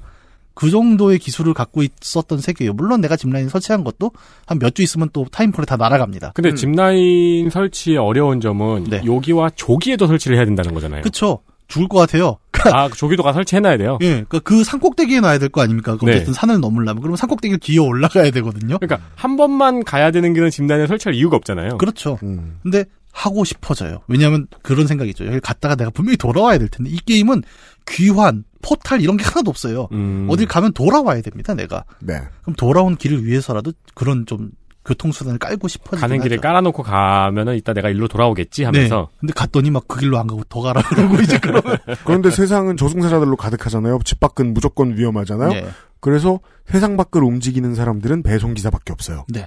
그래서 배송기사들끼리 서로를 위해서 짚라인과 다리 같은 걸 놔주는 거예요. 네. 음. 그러면 어떤 보상이 주어지거든요. 그건 또 잠시 후에 중요해서 얘기해요.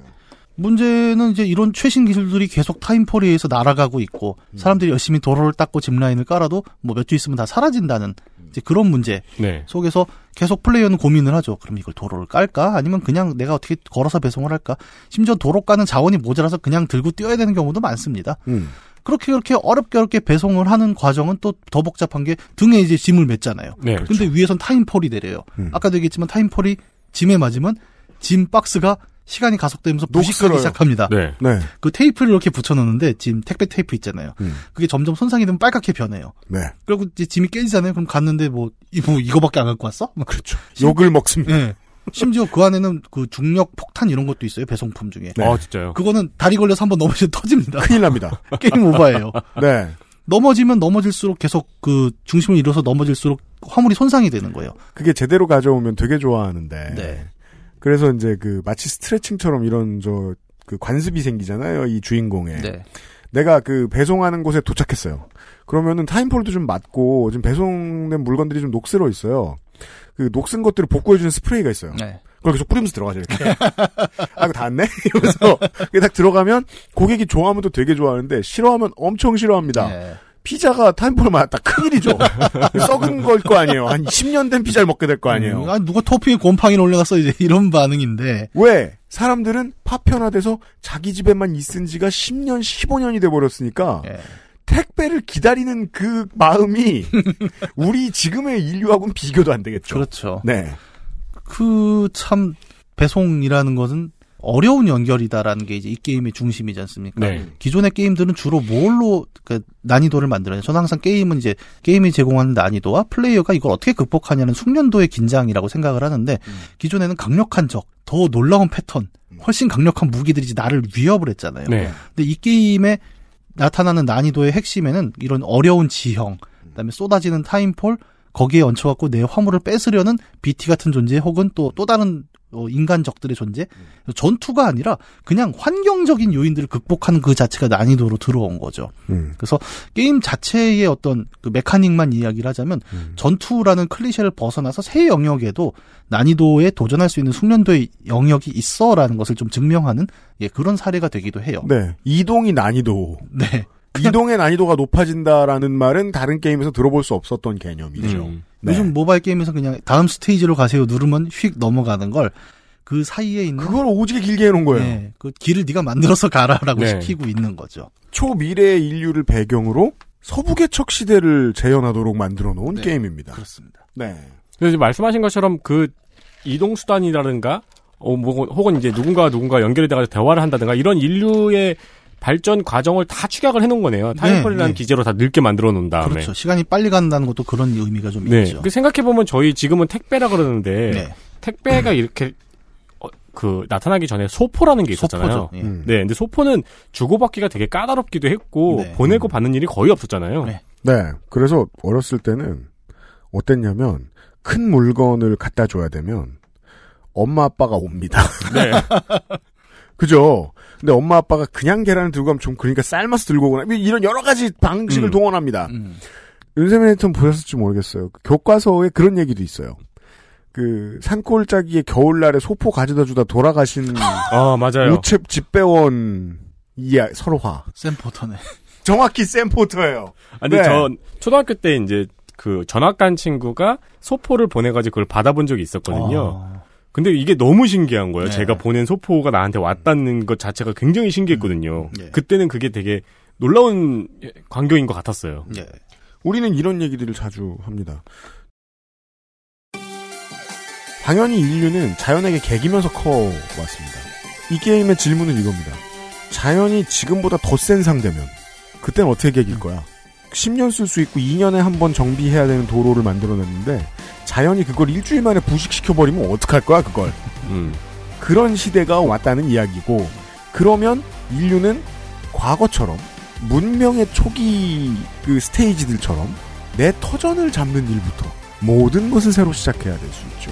그때 제일 중요한 건 문명과 게임 같은 경우에는 부족 문화니까 부족이 연합하고 왕권이 들어서고 이러면서 알아서 커뮤니티가 커지고 자기들에게 오는 위협을 뭉쳐서 대적할 수 있어요. 근데 정보화 사회를 한참 지나온 시대의 사람들은 그냥 파편화돼 버린 거예요. 깨강정이 돼서 아이고 집에 있어야지. 우리는 원래부터 집에 있었잖아. 근데 연결이 다 끊겨놓고 보니까 알고 보니 우리는 원래 집에 있던 게 아니라 모두가 연결되었기 때문에 그냥 집에 있어도 되는 상황이었던 거죠. 이 사실을 알려줍니다. 너무 영화 시나리오 같은데요. 이 너무 영화 시나리오 같은 이야기에 막 천착하지 않으면 이 어려운 이동을 버티기가 힘듭니다. 그래서 게임성이 낮다는 비난도 받습니다. 올해는 이런 게임에 대한 이야기를 하고 있었습니다. 잠시 쉬었다 돌아오죠. XSFM입니다.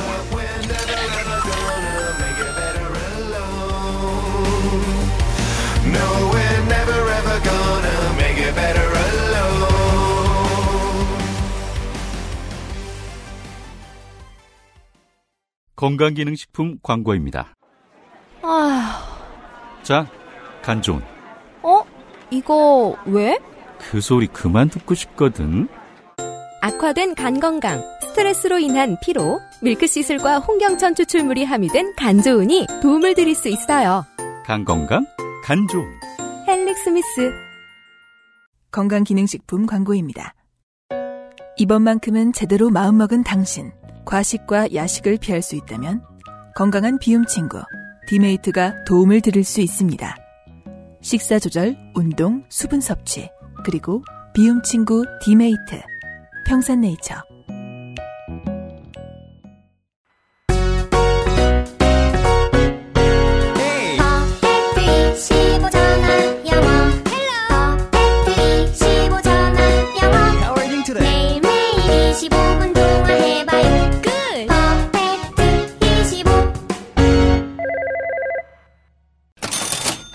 광고는 XSFM25 골뱅이 gmail.com에 양정민 씨가 보내오신 메일로 대신하겠습니다. 지난해 미국 출장을 가면서 그곳에서 사람들과 대화를 하던 도중에 어려움을 꽤 느꼈습니다. 업무상 필요한 일이나 질문들이 있었는데도 영어로 하는 대화를 점점 피하게 되더라고요. 그러던 차에 오랫동안 머리에 박혀있던 퍼펙트 25가 떠올랐고 상담 신청을 했습니다. 처음에는 문장을 완성하는 것부터가 어려웠는데 지금은 실력은 몰라도 확실히 영어로 말하는 기세가 좋아진 것 같습니다. 예전엔 스피킹에 자신이 없어서 대화 중에 밀리는 느낌이라고 해야 되나 왠지 상대방 말에 일단 수긍하게 되고 상대방에게도 저 사람은 할 말이 없나 보다 혹은 생각이 없나 보다 혹은 후려칠 수 있겠구나 하는 인상을 줬던 것 같습니다만 지금은 제가 정확한 단어나 문장으로 구사는 못해도 뭔가 할 말이 있긴 하구나 혹은 원하는 걸 표현하긴 하는구나 혹은 생각은 하는구나 정도까지는 온 것 같습니다. 네. 어, 착한 사람들이 이게 문제죠. 내가 언어를 못한다는 이유로 갑자기 더 착해져요. 그럴 필요까지는 없는데. 네. 평소처럼 평소만큼만 못 될 수도 있는데 여전히. 그걸 도와줄 수 있군요. 수강을 고려 중인 분들을 위해 수업 내용을 알려드리면 토론 수업, 책에 있는 짧은 글을 읽고 질문과 의견을 주고받습니다. 제가 사용하는 책에서 지금까지 나왔던 주제는 이름, 애완동물, 건강, 가족, 학교 등이었습니다. 2. free speaking 수업. 매주 선생님께서 미리 알려주시는 주제와 질문으로 수강자의 생각과 의견을 말합니다. 질문이 여러 개인데 한 질문이 한두 질문이 논쟁적이거나 복합적이면 그것만으로도 25분을 넘기게 됩니다. SLBM 뭐 이런 주제에 25분 대화하기는 단어가 딸리실 수도 있는데 그죠? 음. free speaking 시간에 할 말이 많아서 자주 수업 시간을 넘깁니다. 칼라 선생님 죄송합니다.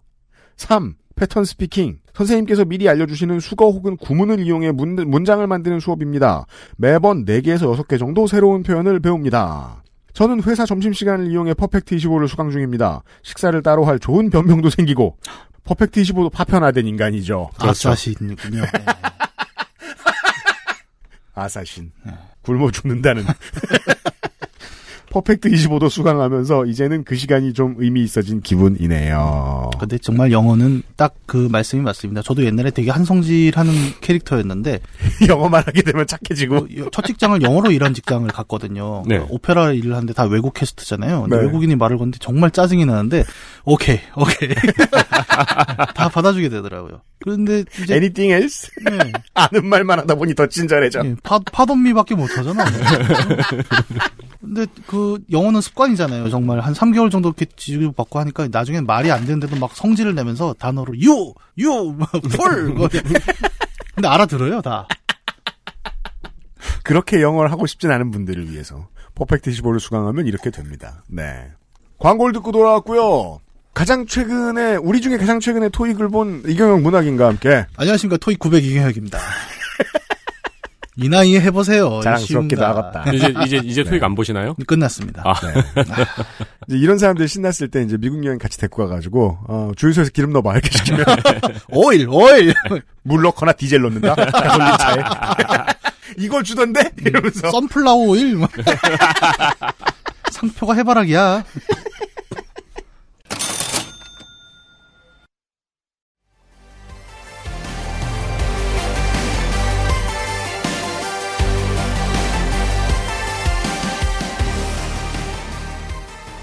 2010년대의 마지막 올해의 게임 코지마 프로덕션의 데스 스트랜딩에 대한 네. 이야기입니다. 광고 앞쪽까지 우리는 게임의 세계관을 얘기했어요. 되게 흥미롭죠. 뭔가 저승의 세계가 반물질로 돼 있고 그 세계가 알 수 없는 이상 현상 때문에 현실로 들어와갖고 막 뻥뻥뻥 폭발이 나고 세계가 다 멸망을 했잖아요. 네. 이 얘기를 근데 가만히 지켜다 보면 뭐, 뭐 모든 판타지가 그렇지 않습니까?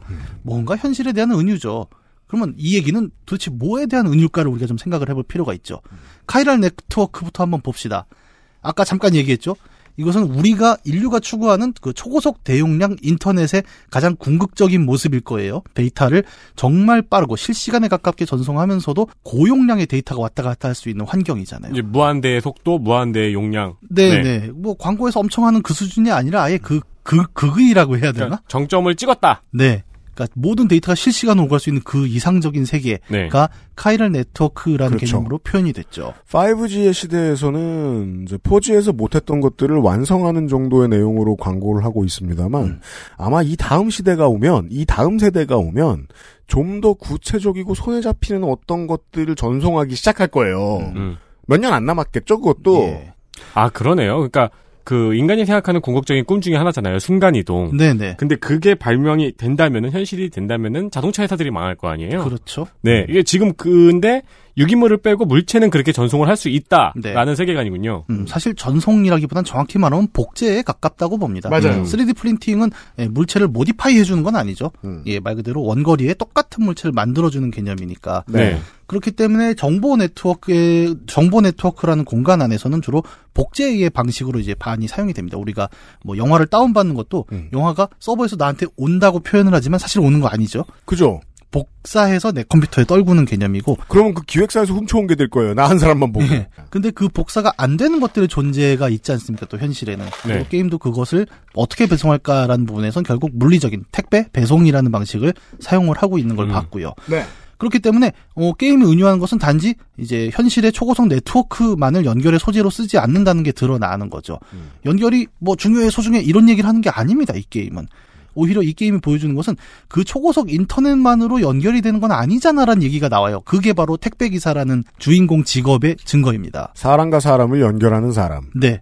데이터로만 세계가 연결되지 않는다는 거예요. 이 네. 게임이 오히려 얘기하고 싶은 건. 카이랄 네트워크라는 이상적인 인터넷 연결 사이에 빈 공간을 메꿔주는 것은 그 수많은 기사들이 뛰어다니는 택배 현장이라는 거죠. 그 물리적인 연결이 근데 우리 눈엔 사실 지금 잘 안 보입니다. 예를 들어보죠. 인터넷은 요즘 또 어린 친구들한테 물어보면 뭐라 그럴까요? 이거 어떻게 연결되는 것 같아? 이러면 어 인공위성으로 연결하는 거 아니에요? 이런 얘기 많이 합니다. 아, 그렇죠. 관심도 없고. 네. 네. 뭐 미국하고 우리가 어떻게 실시간으로 연결이 되지?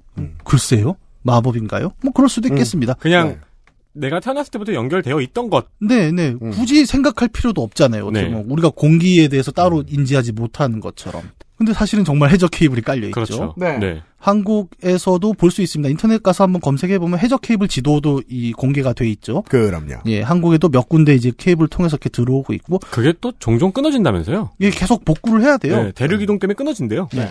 현실에도 이제 계속 타임폴이 내리고 있지 않습니까? 느리긴 하지만 네. 그런 부식을 보완하기 위해서 계속 복구 작업들을 하고 있고 또 케이블이 엄청 두꺼워요. 그래갖고 그 끊어지면 안 되고 뭐 음. 그렇죠. 저희 피복도 두껍고 해서 아 가운데 들어있는 광선미는 몇 가닥 되지도 않잖아요, 사실. 음.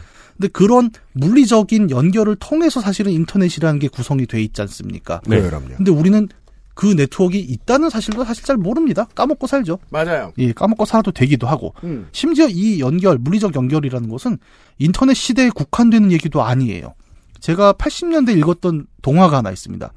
여기 보면 이제 아기 뱀장어가 나오는데 엄마가 정말 거대해요. 시꺼멓고 길어요. 근데 애들 이제 아기들이 모이고 야 우리 엄마 얼굴 한 번도 못 봤다. 엄마 얼굴 보러 가자 하고 몸통을 따라 쭉 갑니다. 가도 가도 안 나와요. 나중에 밝혀지는 건 이 거대한 줄이 국제전화 동축 케이블이었어요. 그게 동화예요? 네. 재밌네요. 예, 제가 그 동화 제목을 까먹었어요. 근데 음. 어디 가서 이제 인터넷의 물성 얘기할 때이 얘기를 엄청 하거든요. 음. 국제 전화도 그렇잖아요. 그러니까 태평양을 건너는 그 전화선도 누군가는 깔아야 했었던 무언가였다니까요. 그럼요. 그래서 그 뱀장은 어떻게 돼요? 제가 결론까지는 기억이 안 납니다. 그냥 슬퍼하고 끝나나요? 그냥 좀 열린 오프 결말이 아니었을까요? 음. 그럴 수도 있죠. 예. 어쨌든 그 뱀장 얘기가 굉장히 기억이 나는 이유는 지금 와서 돌이켜보니까 되게 와 싶은 거예요. 이 모든 통신 연결이라는 것은 사실 물리적 연결이 있어야만 그것을 전제로 해서만 구현 가능한 거구나라는 게 다시 좀 깨달음으로 돌아오는 거지 않습니까? 네. 그리고 이 장면을 데스 스트랜딩은 정확히 보여줍니다. 그 끊어진 도시들의 데이터 연결을 위해서 각 지역에 직접 포터가 그 키가 하나 있어요. USB로 된. 네. 그 키를 다 들고 가서 현실에서 꽂아줘야 이 카이랄 네트워크가 활성화되는 거예요. 음. 네. 다시 말해 이 샘 포터라는 주인공은 택배 기사이면서 동시에 음. 인터넷 설치 기사입니다. 맞아요. 예. 아, 이거 되게 재밌네요. 그러니까 인터넷은 물리적으로 연결이 되어 있고 네. 그것을 위해 일하는 사람의 노동이 있고 네. 그리고 집에서 모든 걸 택배로 받는 사람들도 네. 자기는 인터넷으로 시켜서 집으로 받았어라고 하는데 그거를 갖고 오는 사람의 노동이 있잖아요. 네. 그러면은 야 그럼 네가 잠깐 그 노동자가 한번 돼봐라는 네. 거네요. 그 연결이라는 게 절대 자동으로 되지 않는다는 사실을 계속 보여주고 있는 네. 거예요. 그러니까 연결을 다뤘다라는 코지마 히데오의 이야기는 우리 모두 연결해 보아요가 아닙니다. 음. 그 연결의 실제를 봐라라는 얘기가 돼요. 근데 이 게임을 구매한 사람들도 네. 거의 온라인에서 사서 다운받았을 거 아니에요. 그렇죠. 그러면은 이제 그것도 가능하게 해준 것도 이 게임에서 나오는 그런 노동 덕분인 거야 라는 것도 보여주는 거네요. 네, 그럼요. 그, 한 몇 년 전에는 실제로 그 케이블 노동자들의 삶을 다룬 이제 책도 하나 나오고 르포도 많이 나오고 그랬습니다. 네. 어, 저도 그때 좀 그 느낌을 많이 받았죠. 그러니까 초고속 인터넷은 우리에게 되게 어떤 형이상학적인 관념의 개념으로 다가오지만 실제 그것을 헐 깔고 설치하고 하는 사람들의 노동 없이는 구현이 불가능한 인프라라는 사실이죠. 네. 심지어 그것도 계속 유지 보수를 해줘야 되잖아요. 음. 인터넷 끊기면 전화하고 전화해서 또 단자함 내려가서 누가 또 고치고 이 일을 누군가 계속 하니까 이 네트워크라는 게 유지가 된다는 거죠. 네. 데스 스트랜딩은 그걸 딱 보여주고 있는 거예요. 택배와 인터넷이라는 은유를 하나 받고 두 번째로 살펴볼 수 있는 은유점은 이제 미국 대륙이라는 무대 안에서 벌어지는 하나의 네트워크라는 점입니다. 네. 미국을 게임은 어떻게 이어주냐면 처음에 동쪽에 있는 캐피탈 시티라는 곳에서 시작을 해요. 워싱턴입니다만 워싱턴이라 부르진 않습니다. 부르진 않죠. 그 다음에 여기서 출발해서 어디까지 가라면 서쪽 해안까지 연결을 해라라고 해요. 네. 이 얘기는 미국사에서는 굉장히 자주 나타나는 얘기이기도 합니다. 미국 대륙의 동서를 잇는다는 것은 이제 연결이라는 의미로 굉장히 중요한데 미국 대륙의 동서를 최초로 연결했다고 이제 평가받는 것은 한 1800년대 말에 완성되는 미국 대륙 횡단 철도입니다. 네. 이 얘기는 우리가 작년이었나 올해 중반이었나 그 김민 아저씨랑 같이 했던 레드 데드 레드 리뎀션 리뎀션에. 또 비슷하게 나옵니다. 네. 그때도 1900년대였잖아요. 네. 미국 대륙 횡단 철도는 동쪽에서 그리고 서쪽에서 각각 만들어 오면서 중간에서 이제 탁 연결을 시키는 개념이었는데 이게 미국 대륙을 최초로 물리적으로 연결했다라는 네트워크의 개념으로 이해가 되거든요. 그때 그 연결이 끝난 다음에 개척 시대는 끝났다라는 그쵸. 이야기를 했었죠. 그 연결이 되면서 개척 시대가 종료되고 네. 연방으로서의 미국이 본격적으로 작동을 했다라는 얘기를 드렸지 않습니까? 네. 그 얘기가 여기서 다시 반복되고 있다는 거죠. 그래서 이 철도 연결이라는 것은 데이터 연결이 아닙니다. 실물 연결이죠. 정말 그 대용량의 화물을 빠르게 배송할 수 있는 네. 데스 스트랜딩으로 치면은 이제 도로를 복구해서 이제 전기 트럭이 다닐 수 있게 하는 그 개념이었고 음. 이 개념을 어, 미국 사회의 끝에서 끝까지를 다시 연결한다는 것은 그 대륙 횡단 철도가 만들어냈던 물리적 네트워크의 복원을 음. 은유하고 있는 지점이라고 볼 수도 있을 거예요.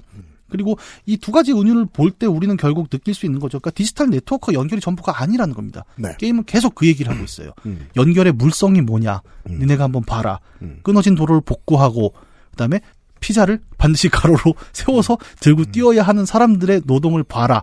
라는 얘기를 하고 그 게임을 계속 보여주면서 네. 실제적인 연결이 뭔지를 한번 봐라라는 이야기를 합니다. 네.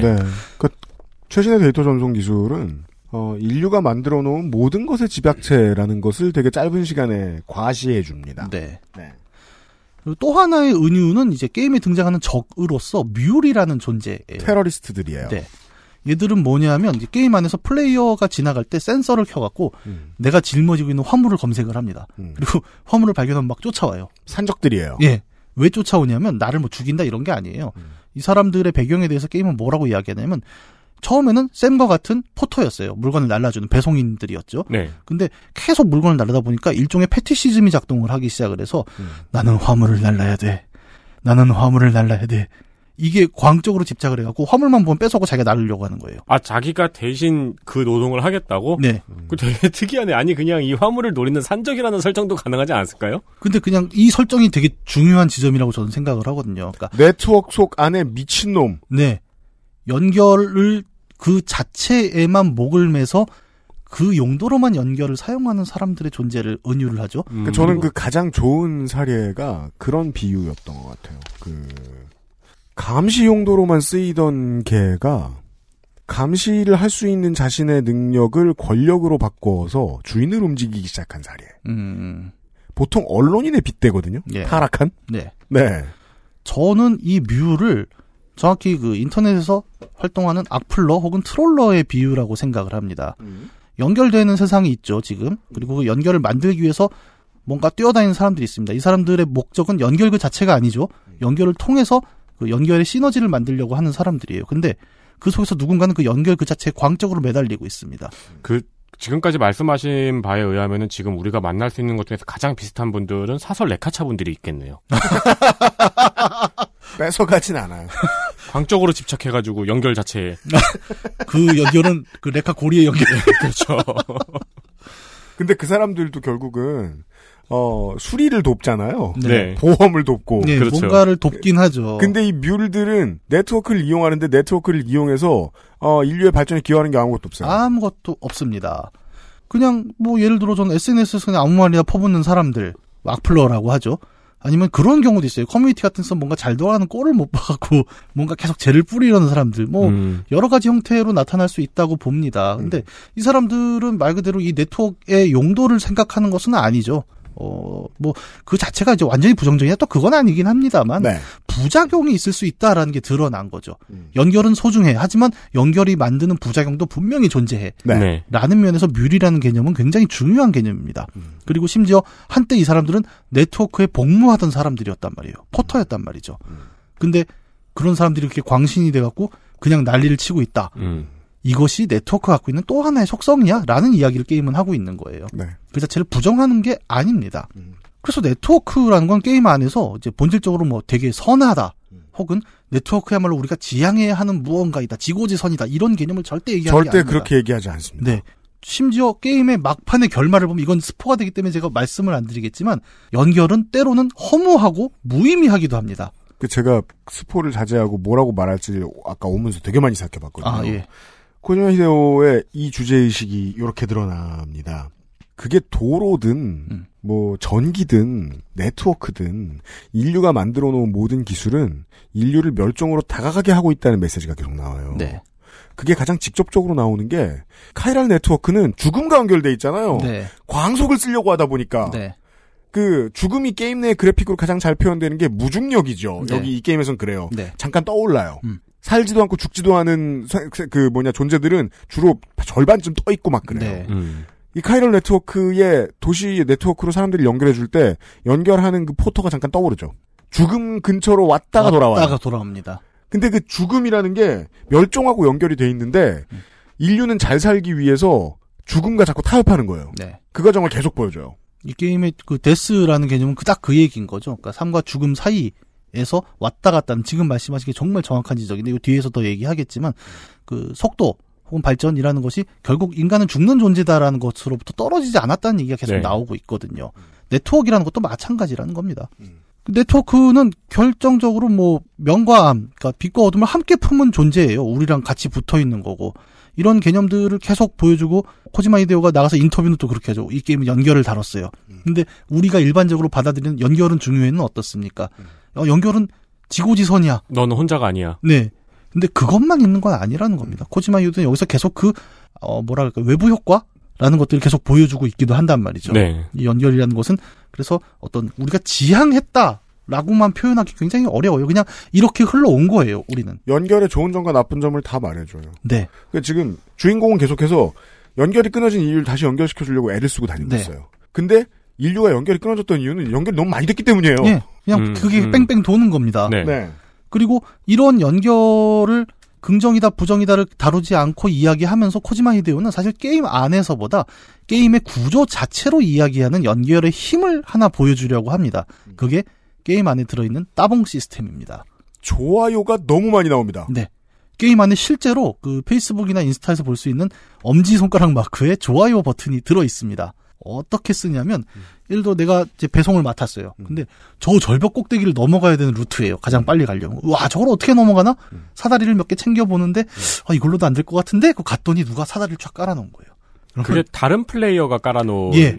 네. 다른 사람이 깔아 놓은 게 내 그 씬 안에도 들어오거든요. 다른 포터가 깔아 놓은 거죠. 그러니까 그게 그 온라인 버전으로 플레이를 안 하고 싱글 플레이를 해도 그게 들어오는 거예요. 아, 그건 안 들어옵니다. 아. 반드시 이 게임은 네트워크 플레이를 해야 돼요. 그러니까 제가 드리는 말씀은 그러니까 이제 스토리 모드가 네. 네트워크와 반드시 연결이 돼야 스토리가 진행이 아, 되는. 예. 그 방식을 이제 비동기식 멀티플레이라고 해요. 네. 그러니까 사- 상대랑 내가 같은 환경에 있는 게 아니라 음. 상대가 만들어 놓은 거를 내 컴퓨터 안으로 불러 들어오는 거죠. 음.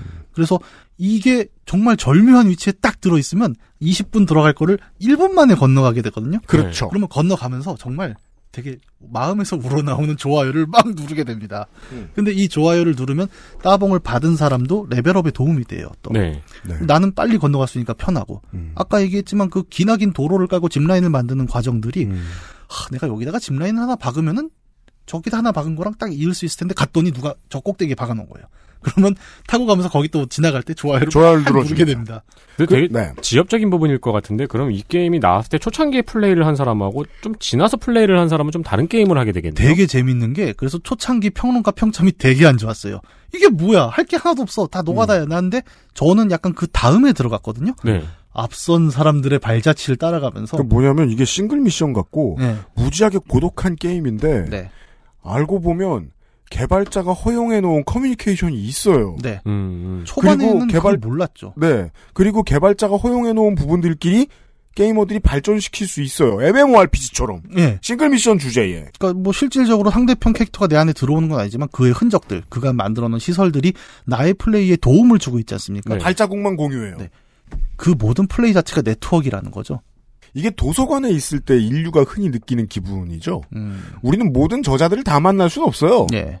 하지만 그들이 만들어 놓은 어떤 그 책으로 써놓은 도구 같은 것들을 계속 경험하잖아요. 우리가 살아가는 세상은 다 인류가 먼저 내놓은 발자국들로 디자인이 돼 있다는 거죠. 네, 네. 네. 근데 난 혼자 걷는 중이에요. 예. 현생 인류들은 그래. 네. 그두 가지를 모두 다 만들어 놨어요. 고독한데 사람들은 다 발자국을 내놨어요. 네. 옛날에는 네. 과제를 하려다가 해피캐퍼스를 발견한 느낌이에요. 아니, 그건 좀 다르지 않나?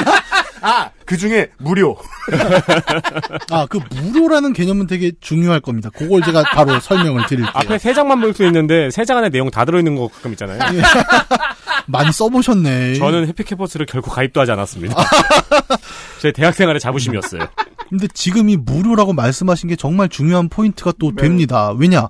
따봉 시스템은 그 네트워크의, 네트워크라는 거를 플레이 자체로 지금 보여줬다고 설명을 드렸지 않습니까? 근데 포터란, 이 짐꾼이라는 직종 자체랑 결합하면서 또 하나의 의미를 만들어내는데, 뭐냐, 이 포터, 아까 얘기한 짐꾼, 짐 나르는 배송꾼들은 게임 속 설명에서 뭐라고 나오냐면, 보수를 바라고 일하는 사람들이 아니라는 설명이 나와요.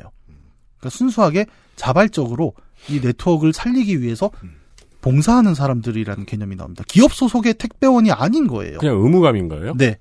심지어 보수도 받지 않습니다, 이 사람들은. 음... 그냥 연결을 해야 되니까 가는 거예요. 봐요.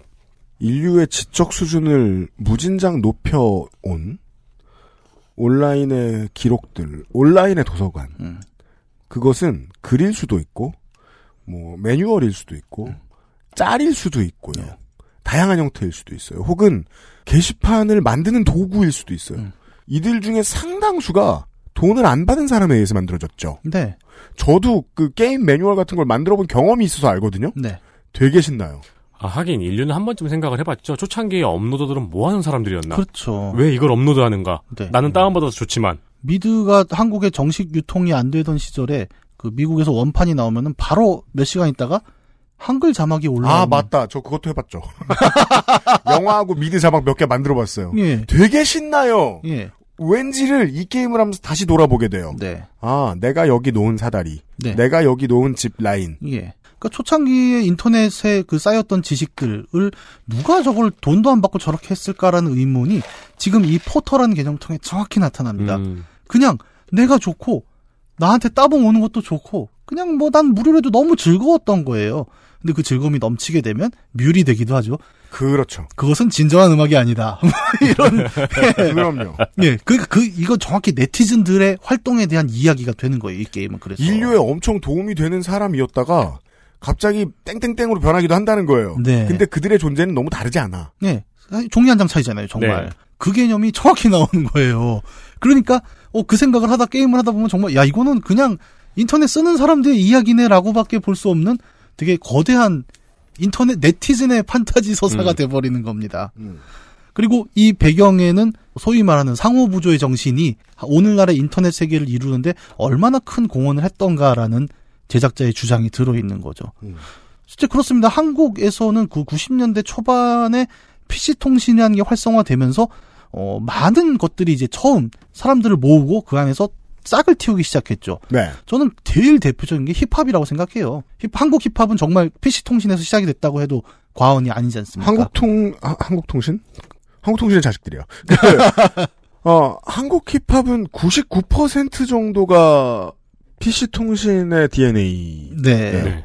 1%가 오렌지 카운티의 DNA고요. 음. 그래서 물론 네. 이피디님한테 비할 바는 아니지만 저도 90년대 말이나 2000년대 초반에 힙합 동호회 같은데 정모 처음에 두근두근해서 나가잖아요. 네. 가진 옷 중에서 가장 큰 옷을 입고 그렇죠. 네. 한복만 아니면 돼요. 그러면 그렇게들 모범생들이 나와 있어요. 아. 그러니까요. 네. 다 착한 사람들이 옷만 힙합이지 뿔테 쓰고 앉아가지고 그러니까 그 연합, 연합고사 점수 내가 제일 안 좋은. 맞아요. 엄청 모범생들이 나와서 앉아 있는 거예요. 음. 네, 맞아요. 그러니까 그런 연결을 통해서 오늘날 뭐 우리가 뭐 산업적으로는 뭐 한류다, 뭐 음. 케이팝이다 이런 얘기들을 하는 그 밑바탕들의 어떤 그 문화적 DNA랄까 음. 그런 것들이 형성되는 시기를 우리는 많이 또 지켜봐 오면서 자랐지 않습니까? 그래서 그 전제 확실히 바꿔야 돼요. 90년대와 00년대 헐리우드 영화들이 아직도 적응 못했던 부분들이 있었어요. 너, 이 게임의 중요한 전제예요. 너드는요, 너드가 아니고 인류예요. 음, 맞습니다. 왜냐면 인류 발전의 주인공들이니까. 네. 지난 수십 년 동안. 너들하고 따로 분류하는 게 무슨 의미인가 싶기도 하고. 네, 한편으로는. 그니까요. 예. 그런 그 인터넷 PC 통신, 소위 말하는 우리가 그 네트워크를 통해서 만들어지는 세계의 초창기에 공헌했던 수많은 우리들, 그냥 우리들이죠. 네. 그 우리들이 어떤 정신에서 살았나, 상호부조다. 어떤 대가도 바라지 않고 자발적으로 그냥 내가 즐겁고 우리가 즐거우니까 했던 그 많은 행위들이 오늘날 네트워크를 만들어낸 공신들이야. 라는 이야기가 이 게임에 들어 있습니다. 음. 그래서 저는 참 어, 많은 논란에도 불구하고 이 게임을 플레이하면서 그러니까 아까 오프닝 때 UPD님이 말씀하신 거 있잖아요. 지난 10년은 어땠습니까? 음. 그 저는 지난 20년의 인터넷 생활을 되돌아보게 된 거죠. 나는 어떤 공헌을 했나? 그리고 음. 나는 지금 어떤 악플러들과 아웅다웅하고 있나? 그런 여러 가지 생각들이 좀 많이 들었습니다. 그래서 게임이 말하고자 하는 연결을 그냥 이제 제식으로 정리를 해서 보자면 이제 그럴 것 같습니다. 하나, 연결이라는 것은 단지 정보 네트워크로만 이루어지는 것은 아니다. 그리고 상당한 물성에 의해 유지가 되고 있다라는 네. 게 이제 첫 번째 깨달음이었고 두 번째 그 연결을 통해서 일종의 정수를 만들어내는 것은 특정 기업 혹은 특정 자본의 문제가 아니라 네티즌이라고 불리는 우리 모두의 자발적인 참여로부터였다라는 사실들. 물론 누군간 돈을 벌었을 텐데요. 아 벌기도 하죠. 예. 근데 그것도 사람들이 많은 사람들이 자발적으로 들어가서 그게 좋아요를 눌러주는 거든 음. 조회수를 늘려주는 거든 댓글을 다는 거든 뭐든 했으니까 돈 돈도 몰린 거예요. 예, 나무위키에 저기 얼마 전에 가봤더니 그 알씨랑 목에 누가 내 거에다 드래곤 써놨더라? 아, 안 써 있을 리가 없죠. 좋아서 썼겠죠, 누군가는. 데스 스트랜딩으로 말할 것 같으면 거기 안 가면 모르잖아. 왜 자꾸 가? 아이, 궁금해서 또. 그리고 이제 세 번째, 그 연결이라는 것은 반드시 긍정적인 것만은 아니고 때로는 그 연결의 가능성을 활용해서 남들을 더 괴롭히는 존재들까지도 포함할 수 있는 개념이다. 엄청 많죠, 거죠. 지금도. 네, 네. 저는 언젠가 그런 방송도 이제 사람들이 많이 듣는 매체니까 네. 제가 뭐 방송 관련해서 어떤 선택을 하냐에 대해서 이런저런 얘기를 하고 막 그런 사람들이 있어요. 메일은 뭐 그냥 어찌 보면 소셜에 쓰는 것보단 비밀스러우니까 메일에다 쓰는 분들도 있죠. 네. 항의도 받고 그래요. 네. 제일 인상적이었던 말이 그거였어요. 어떤 어떤 사람에 대해서 이렇게 이렇게 비판하면 어떡하냐라고 음. 말하면서 나 여기서 나는 이제 메일 쓰신 분 네. 자기도 인터넷에서 동호회 깰 때 그런 짓 많이 해봤지만 그걸 그렇게 비판하시면 어떡하냐 나더러 뭐라 그러는 거야 어. 그 감동을 받은 거야 예. 안 해? 되게 열심히 참여하는 네트워크의 참여자이자 트롤러예요 예. 본인이 그걸 알아 알고 있고. 대단하더라 뮬이시네요, 뮬을. 아니, 그러니까. 그 악플들도 보면은 데스 스트랜딩 만났으면 내가 쳐잡았을 거야 아, 죽이진 않을 거잖아. 빨리 잡고 태워야지 어. 여튼 여튼 네. 악플들도 있잖아요. 그냥 너는 똥이야 라고 쓰는 악플은 사실 열받지도 않아요. 아, 그럼요. 예. 예, 진짜 열받는 거는 자기가 옳은 말을 하고 있다고 생각하면서 쓰는구나. 얘는 지금 예, 예. 그런 악플들이 열받잖아요. 네. 그게 일종의 광신이다라고 게임은 표현을 하고 있는 거죠. 네. 맞아요. 트위터가 나쁘다는 게 아니에요. 네. 다만 트위터는 이 게임의 그 철학으로 따라가 보면요. 네트워크의 참여자를 되게 빨리 뮬로 바꾸는 재주가 있어요. 음. 이, 그 플랫폼이. 트위터가 뮬의 서식처. 그, 그 트위터가 사람이. 원래 뮬 될 사람이 아닌데 거기 배양에게 집어넣어 놓으면 네. 뮬이 빨리 된다는 거야. 게임 안에서 뮤는 그 거처가 있거든요. 그 거처에 가면 이렇게 경계를 표시해 놓지 않습니까? 주황색 선으로. 네. 그러니까 그게 이제 사실 안 써놨는데 그게 써있는 트위터리언 구역. 네, 네, 네.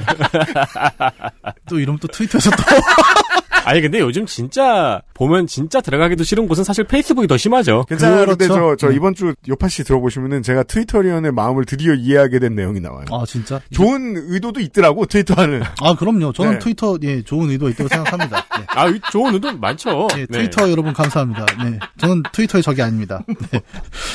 어, 뭐 이런 얘기까지 했어. 여튼. 네. 그래서 요런 한 세 가지 정도의 생각을 좀 조합해 보면 이제 데스 스트랜딩이 그려내는 것은 오늘날의 인터넷 시대에 대한 되게 판타지스러운 우화일 것이다라고 저는 많이 느끼고 있어요. 네트워크를 통해서 뭐 더 나은 지식을 습득하기도 하고 또 우리는 네트워크를 통해서 누군가를 쓸데없이 궁지에 몰아넣기도 합니다.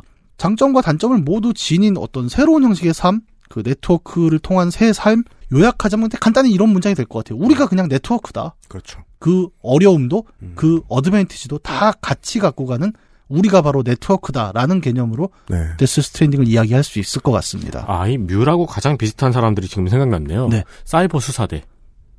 라고 하는 아, 사람들. 네티즌 수사대. 네. 그 원래 신상 털면 불법이잖아요. 그들이 하는 행동이 이제 최근에는 상당수 불법이죠. 네, 처음에는 뭐 정의로운 의도로 시작이 됐을 네. 거겠지만 이제 멀쩡한 사람 신상도 막 털고 있고. 그렇죠. 예, 신상은 털면 안 됩니다, 여러분. 아무튼 이런 결론입니다. 네.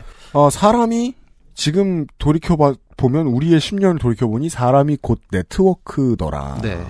왜냐하면 제가 이제 그 오래 들은 방송 오래 들은 청취자분들을 만날 일이 가끔 있습니다. 네. 그 중에는 뭐 광고주 분, 뭐 생산시설도 있고 뭐 음.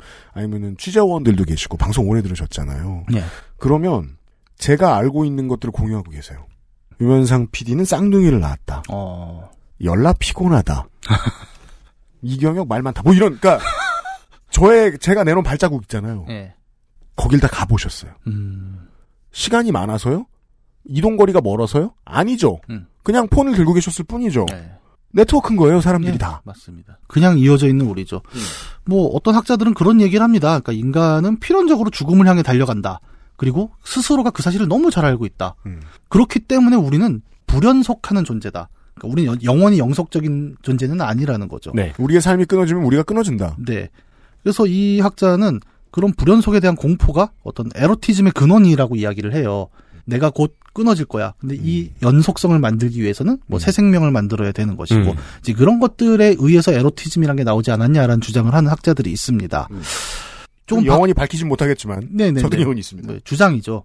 뭐 나름 납득할 수 있는 부분도 있는데 저는 이 얘기를 좀 바꿔보면 어떨까? 네트워크가 제공하는 새로운 삶의 방식, 연결이라는 개념. 이 개념도 어떻게 보면 불연속적 존재인 우리가 좀 서로를 위안할 수 있고 그 연속에 대한 희망을 만들어낼 수 있는 또 하나의 대안이 아닌가? 네. 라는 생각도 들어요. 음. 그리고 그런 동의 하에서 우리는 이제 네트워크로 다 엮여서 살아가고 있지 않습니까? 음. 그리고 그 속에서 되게 자발적인 상호 부조를 통해서 서로에게 도움을 주고 또 나 자신도 만족하고 있고요. 네.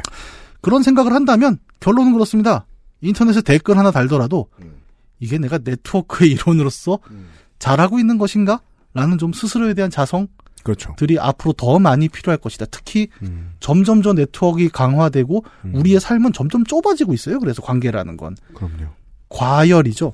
음. 항상 밀집되면 열이 뜨거워지지 않습니까? 프로세서도 마찬가지고 저 집적이 강화될수록 계속 발열이 문제가 돼요. 사회적 발열이라고 저는 표현을 하고 싶은데. 맞아요. 인구 밀도가 늘어서 이렇게 된 게 아니에요. 네, 네. 연결이 가까워졌기 때문입니다. 네. 이럴 때일수록 우리는 뭐 그렇다고 네트워크를 거부할 수는 없지 않습니까? 우리가 네트워크니까 이미. 그렇다면 이 네트워크에서 자발적 상호 부조라고 아까 표현했던 우리가 서로 서로에게 도움될 수 있는 건 뭐지?를 계속 좀 스스로 생각해야 될 시점이 아닐까? 그래서 올해 또 악플로 인한 안타까운 일들도 많았지 않습니까? 네. 뭐 그게 전때 악플 때문만은 아니겠죠. 여러 가지 사회 구조 문제도 있고 하지만 악플로 이제 치환해서 얘기하는 것도 문제가 되긴 하지만 분명히 그 문제도 있었다는 점을 감안한다면 앞으로 더 가까워질 네트워크 시대에서 좀 더 많은 좀 깊은 성찰 들을 필요로 하는 것 같아요. 저는 데스 스트랜딩이라는 게임을 하면서 그 생각을 한참 했던 거죠. 음. 네. 그래서 2019년 GOTY는 예, 네, 데스. 스트랜딩입니다. 그렇습니다. 그건 확실히 맞는 것 같아요. 네트워크적인 인구 밀도가 점점 높아지고 있어요. 네. 그 이유는 한 사람이 차지하는 공간이 점점 넓어지고 있기 때문일 거예요. 그 카카오톡에 단톡방이라는 기능이 처음 생겼을 때 네. 저는 단톡방이 하나 있는 것도 되게 피곤했거든요. 음. 여기를 그 왠지 화- 확인해야 될 것 같고 배지가 떠 있는 것도 너무 싫었고. 음. 근데 지금은 사람들 단톡방 몇 개씩 있잖아요. 네. 무슨 내가 커뮤 뛰는 사람 너무 어려운 얘기는 하지 말까요? 온라인에서 인생을 거의 다 막 영위하는 그런 사람이라고 치자고요. 그러면 어 한국어로 사례를 들게요. 한국어를 쓰잖아요. 내가 뭐 파주에 살고 있어도 영도구에 사는 어떤 사람하고 크게 싸웠는데 온라인에서 만약에 실제 세상에서 그랬으면 집에 오면 그만입니다. 근데 온라인에서 그랬으면은 몇 년 동안 근심일 거예요. 왜냐면 내 옆에 있거든. 네. 이 괴로움은 언제 벗어날 수 있을까? 혹은 우리 미래, 우리의 미래 세대들은 이런 괴로움을 좀 덜 겪을까? 더 겪겠죠.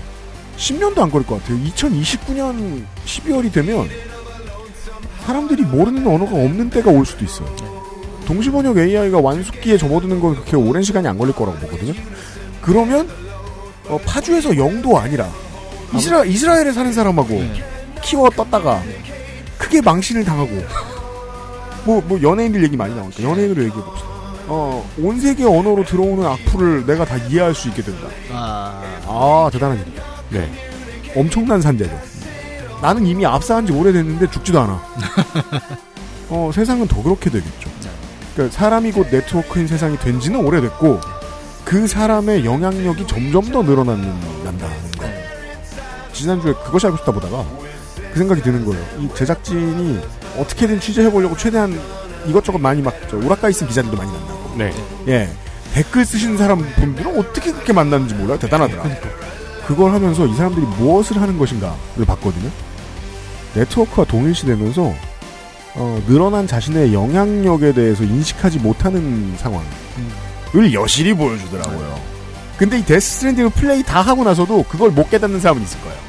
그럴 수 있죠. 택배 한 번 잘했구만. 이러고 그냥 끝내는 분들도 있을 텐데 저는 한 번밖에 플레이 안 해봤습니다. 네. 생각을 많이 하느라 저 투머치 토커가 계속 떠드는데도 프로덕션에서 계속 저 많은 자막을 집어넣고 저 많은 스토리를 집어넣었음에도 한 번 플레이할 때는 하나도 안 지겨웠습니다. 저는 그랬어요. 네. 그런 게임이었어요. 지겨울 수도 있어요. 아, 얼마든지 그럴 수 있어요. 그렇죠. XSFM입니다.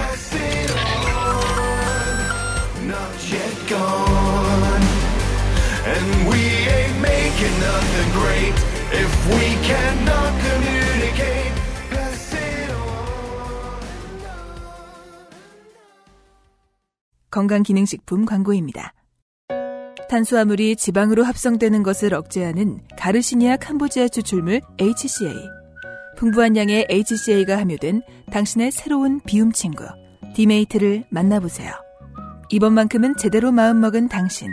운동과 수분 섭취를 잊지 않으셨다면 건강한 비움 친구 디메이트가 도움을 드릴 수 있습니다. 식사 조절, 운동, 수분 섭취, 그리고 비움 친구 디메이트. 평산네이처. 건강기능식품 광고입니다. 아, 간 좋은을 먹어야지. 간 건강, 간 좋은 헬릭 스미스. 제조 일자가 잘 보여요. 두유는 원래 이 맛. 온두유. 게다가 또 특별히 먹물 코드가 너무 많아요. 아, 비판을 좀 하자. 네. 고대의 뭐 신화나 설화, 인류의 문학 작품 몇 가지를 이해하고 보면 더 많이 보이는 게 있어서 좀 괴롭습니다. 플레이하실 분들을 위해 이걸 얘기해드리면 좋을 것 같아요. 꾸준히 나오는 영국 동요가 있어요. 이 아. 게임에서. 런던 다리 무너져. London Bridge is falling down.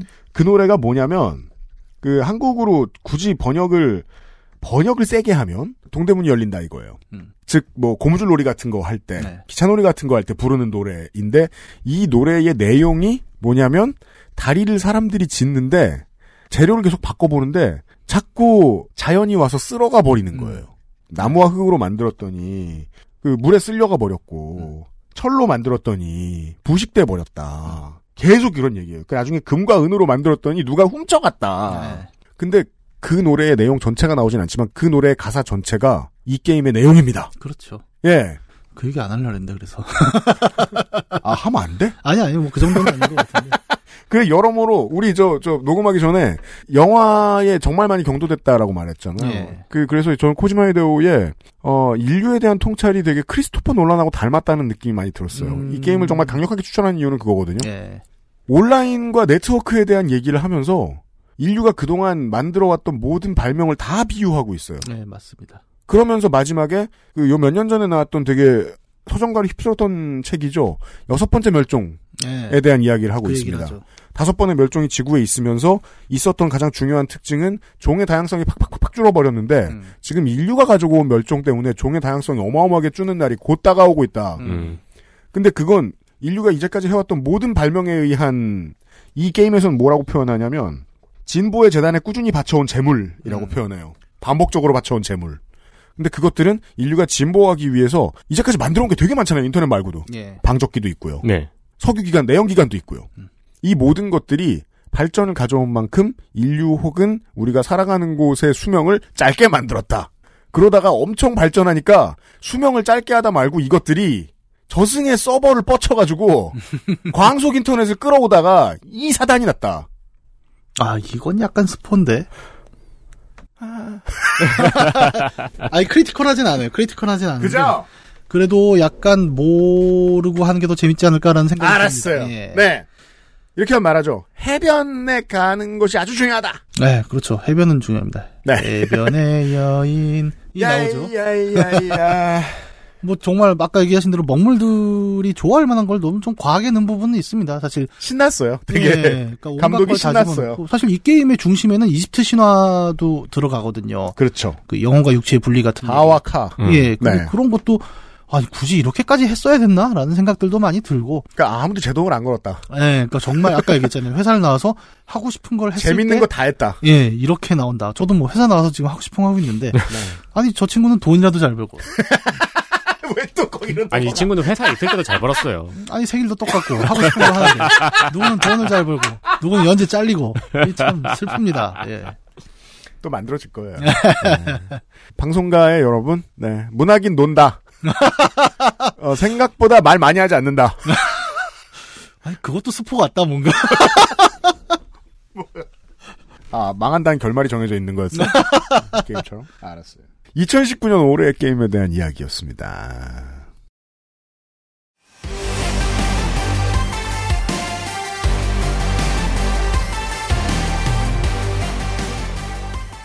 아이, 스포를 많이 하지 말라니까. 제가 아 너무 스포한 걸 많이 봤어요 그 동안. 아, 내가 너무 심했구나. 네. 알았어요. 아니 그리고 저희가 이제 게임 어떤 게임은 이제 방송으로 준비를 하신다고 말씀을 하시잖아요. 네. 그럼 이제 유피님은 급히 그 게임을 해 오거나 예. 아니면 다시 해 오잖아요. 예. 그럴 때마다 이제 게임을 좋아하는 사람의 부작용이 나타나는 거죠. 네. 흥분을 너무 해 있는 거죠. 흥분해. 네.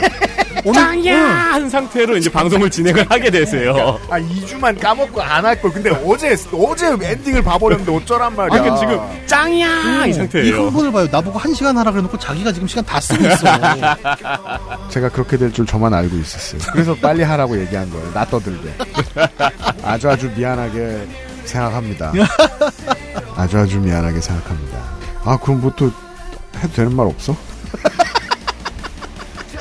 뭘 더 하게요? 시간 오버됐어. 아, 그럼 저, 이제 방송을 접기 전에 그럼 그 제가 적어놨던 대사들이 몇 아, 개. 예, 그 예. 중에 하나. chiral 네트워크는 우리의 가장 위대한 창조물이고 자랑스러운 위협이고 그리고 가장 죄스러운 악행이다.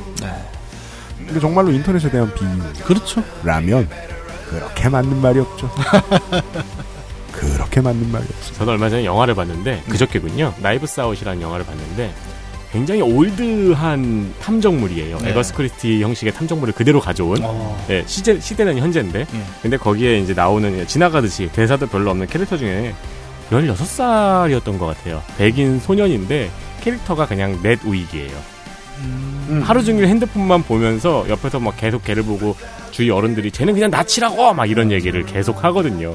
근데 걔가 그냥 별로 물론 중요한 힌트가 있긴 한데 걔가 없어도 되는 캐릭터인데 그런 캐릭터로 되게 자연스럽게 관객들도 보면서 그치 요즘 애들은 다 낯이지 하는 느낌으로 받아들이게 그 자리에 있더라고요.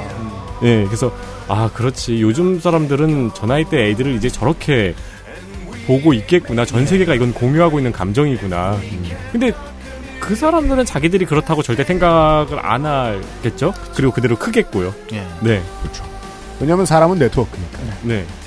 저희의 네트워크를 넓혀주신 그리고 동시에 저희의 컨텐츠 때문에 좀 더 긍정적인 방향으로 본인의 네트워크를 늘린 경험을 가지고 계신 모든 청취자 여러분들 지난 8년간 감사했습니다. 다음 주에 봬요. 아니 근데 내일도 뵙지 않나요? 내일 봬요. 네. 네. 내일은 이거보다 더 중요한 얘기예요. 왜냐면 정말 중요한 얘기를 오늘 내가 못해가지고 중요도가 떨어졌다. 아이고 떠들고 싶어라. 이경영 문학인과 함께 인사를 드리죠. 이경영 문학인도 2020년대에 뵙고요. 네, 즐거운 연말 되십시오. 네, 유승민 PD하고 인세민 에디터였습니다. 저희는 내일 이 시간에 인사드리겠습니다. 그것은 알기 싫다였습니다. 감사합니다. XSFM입니다. I D W K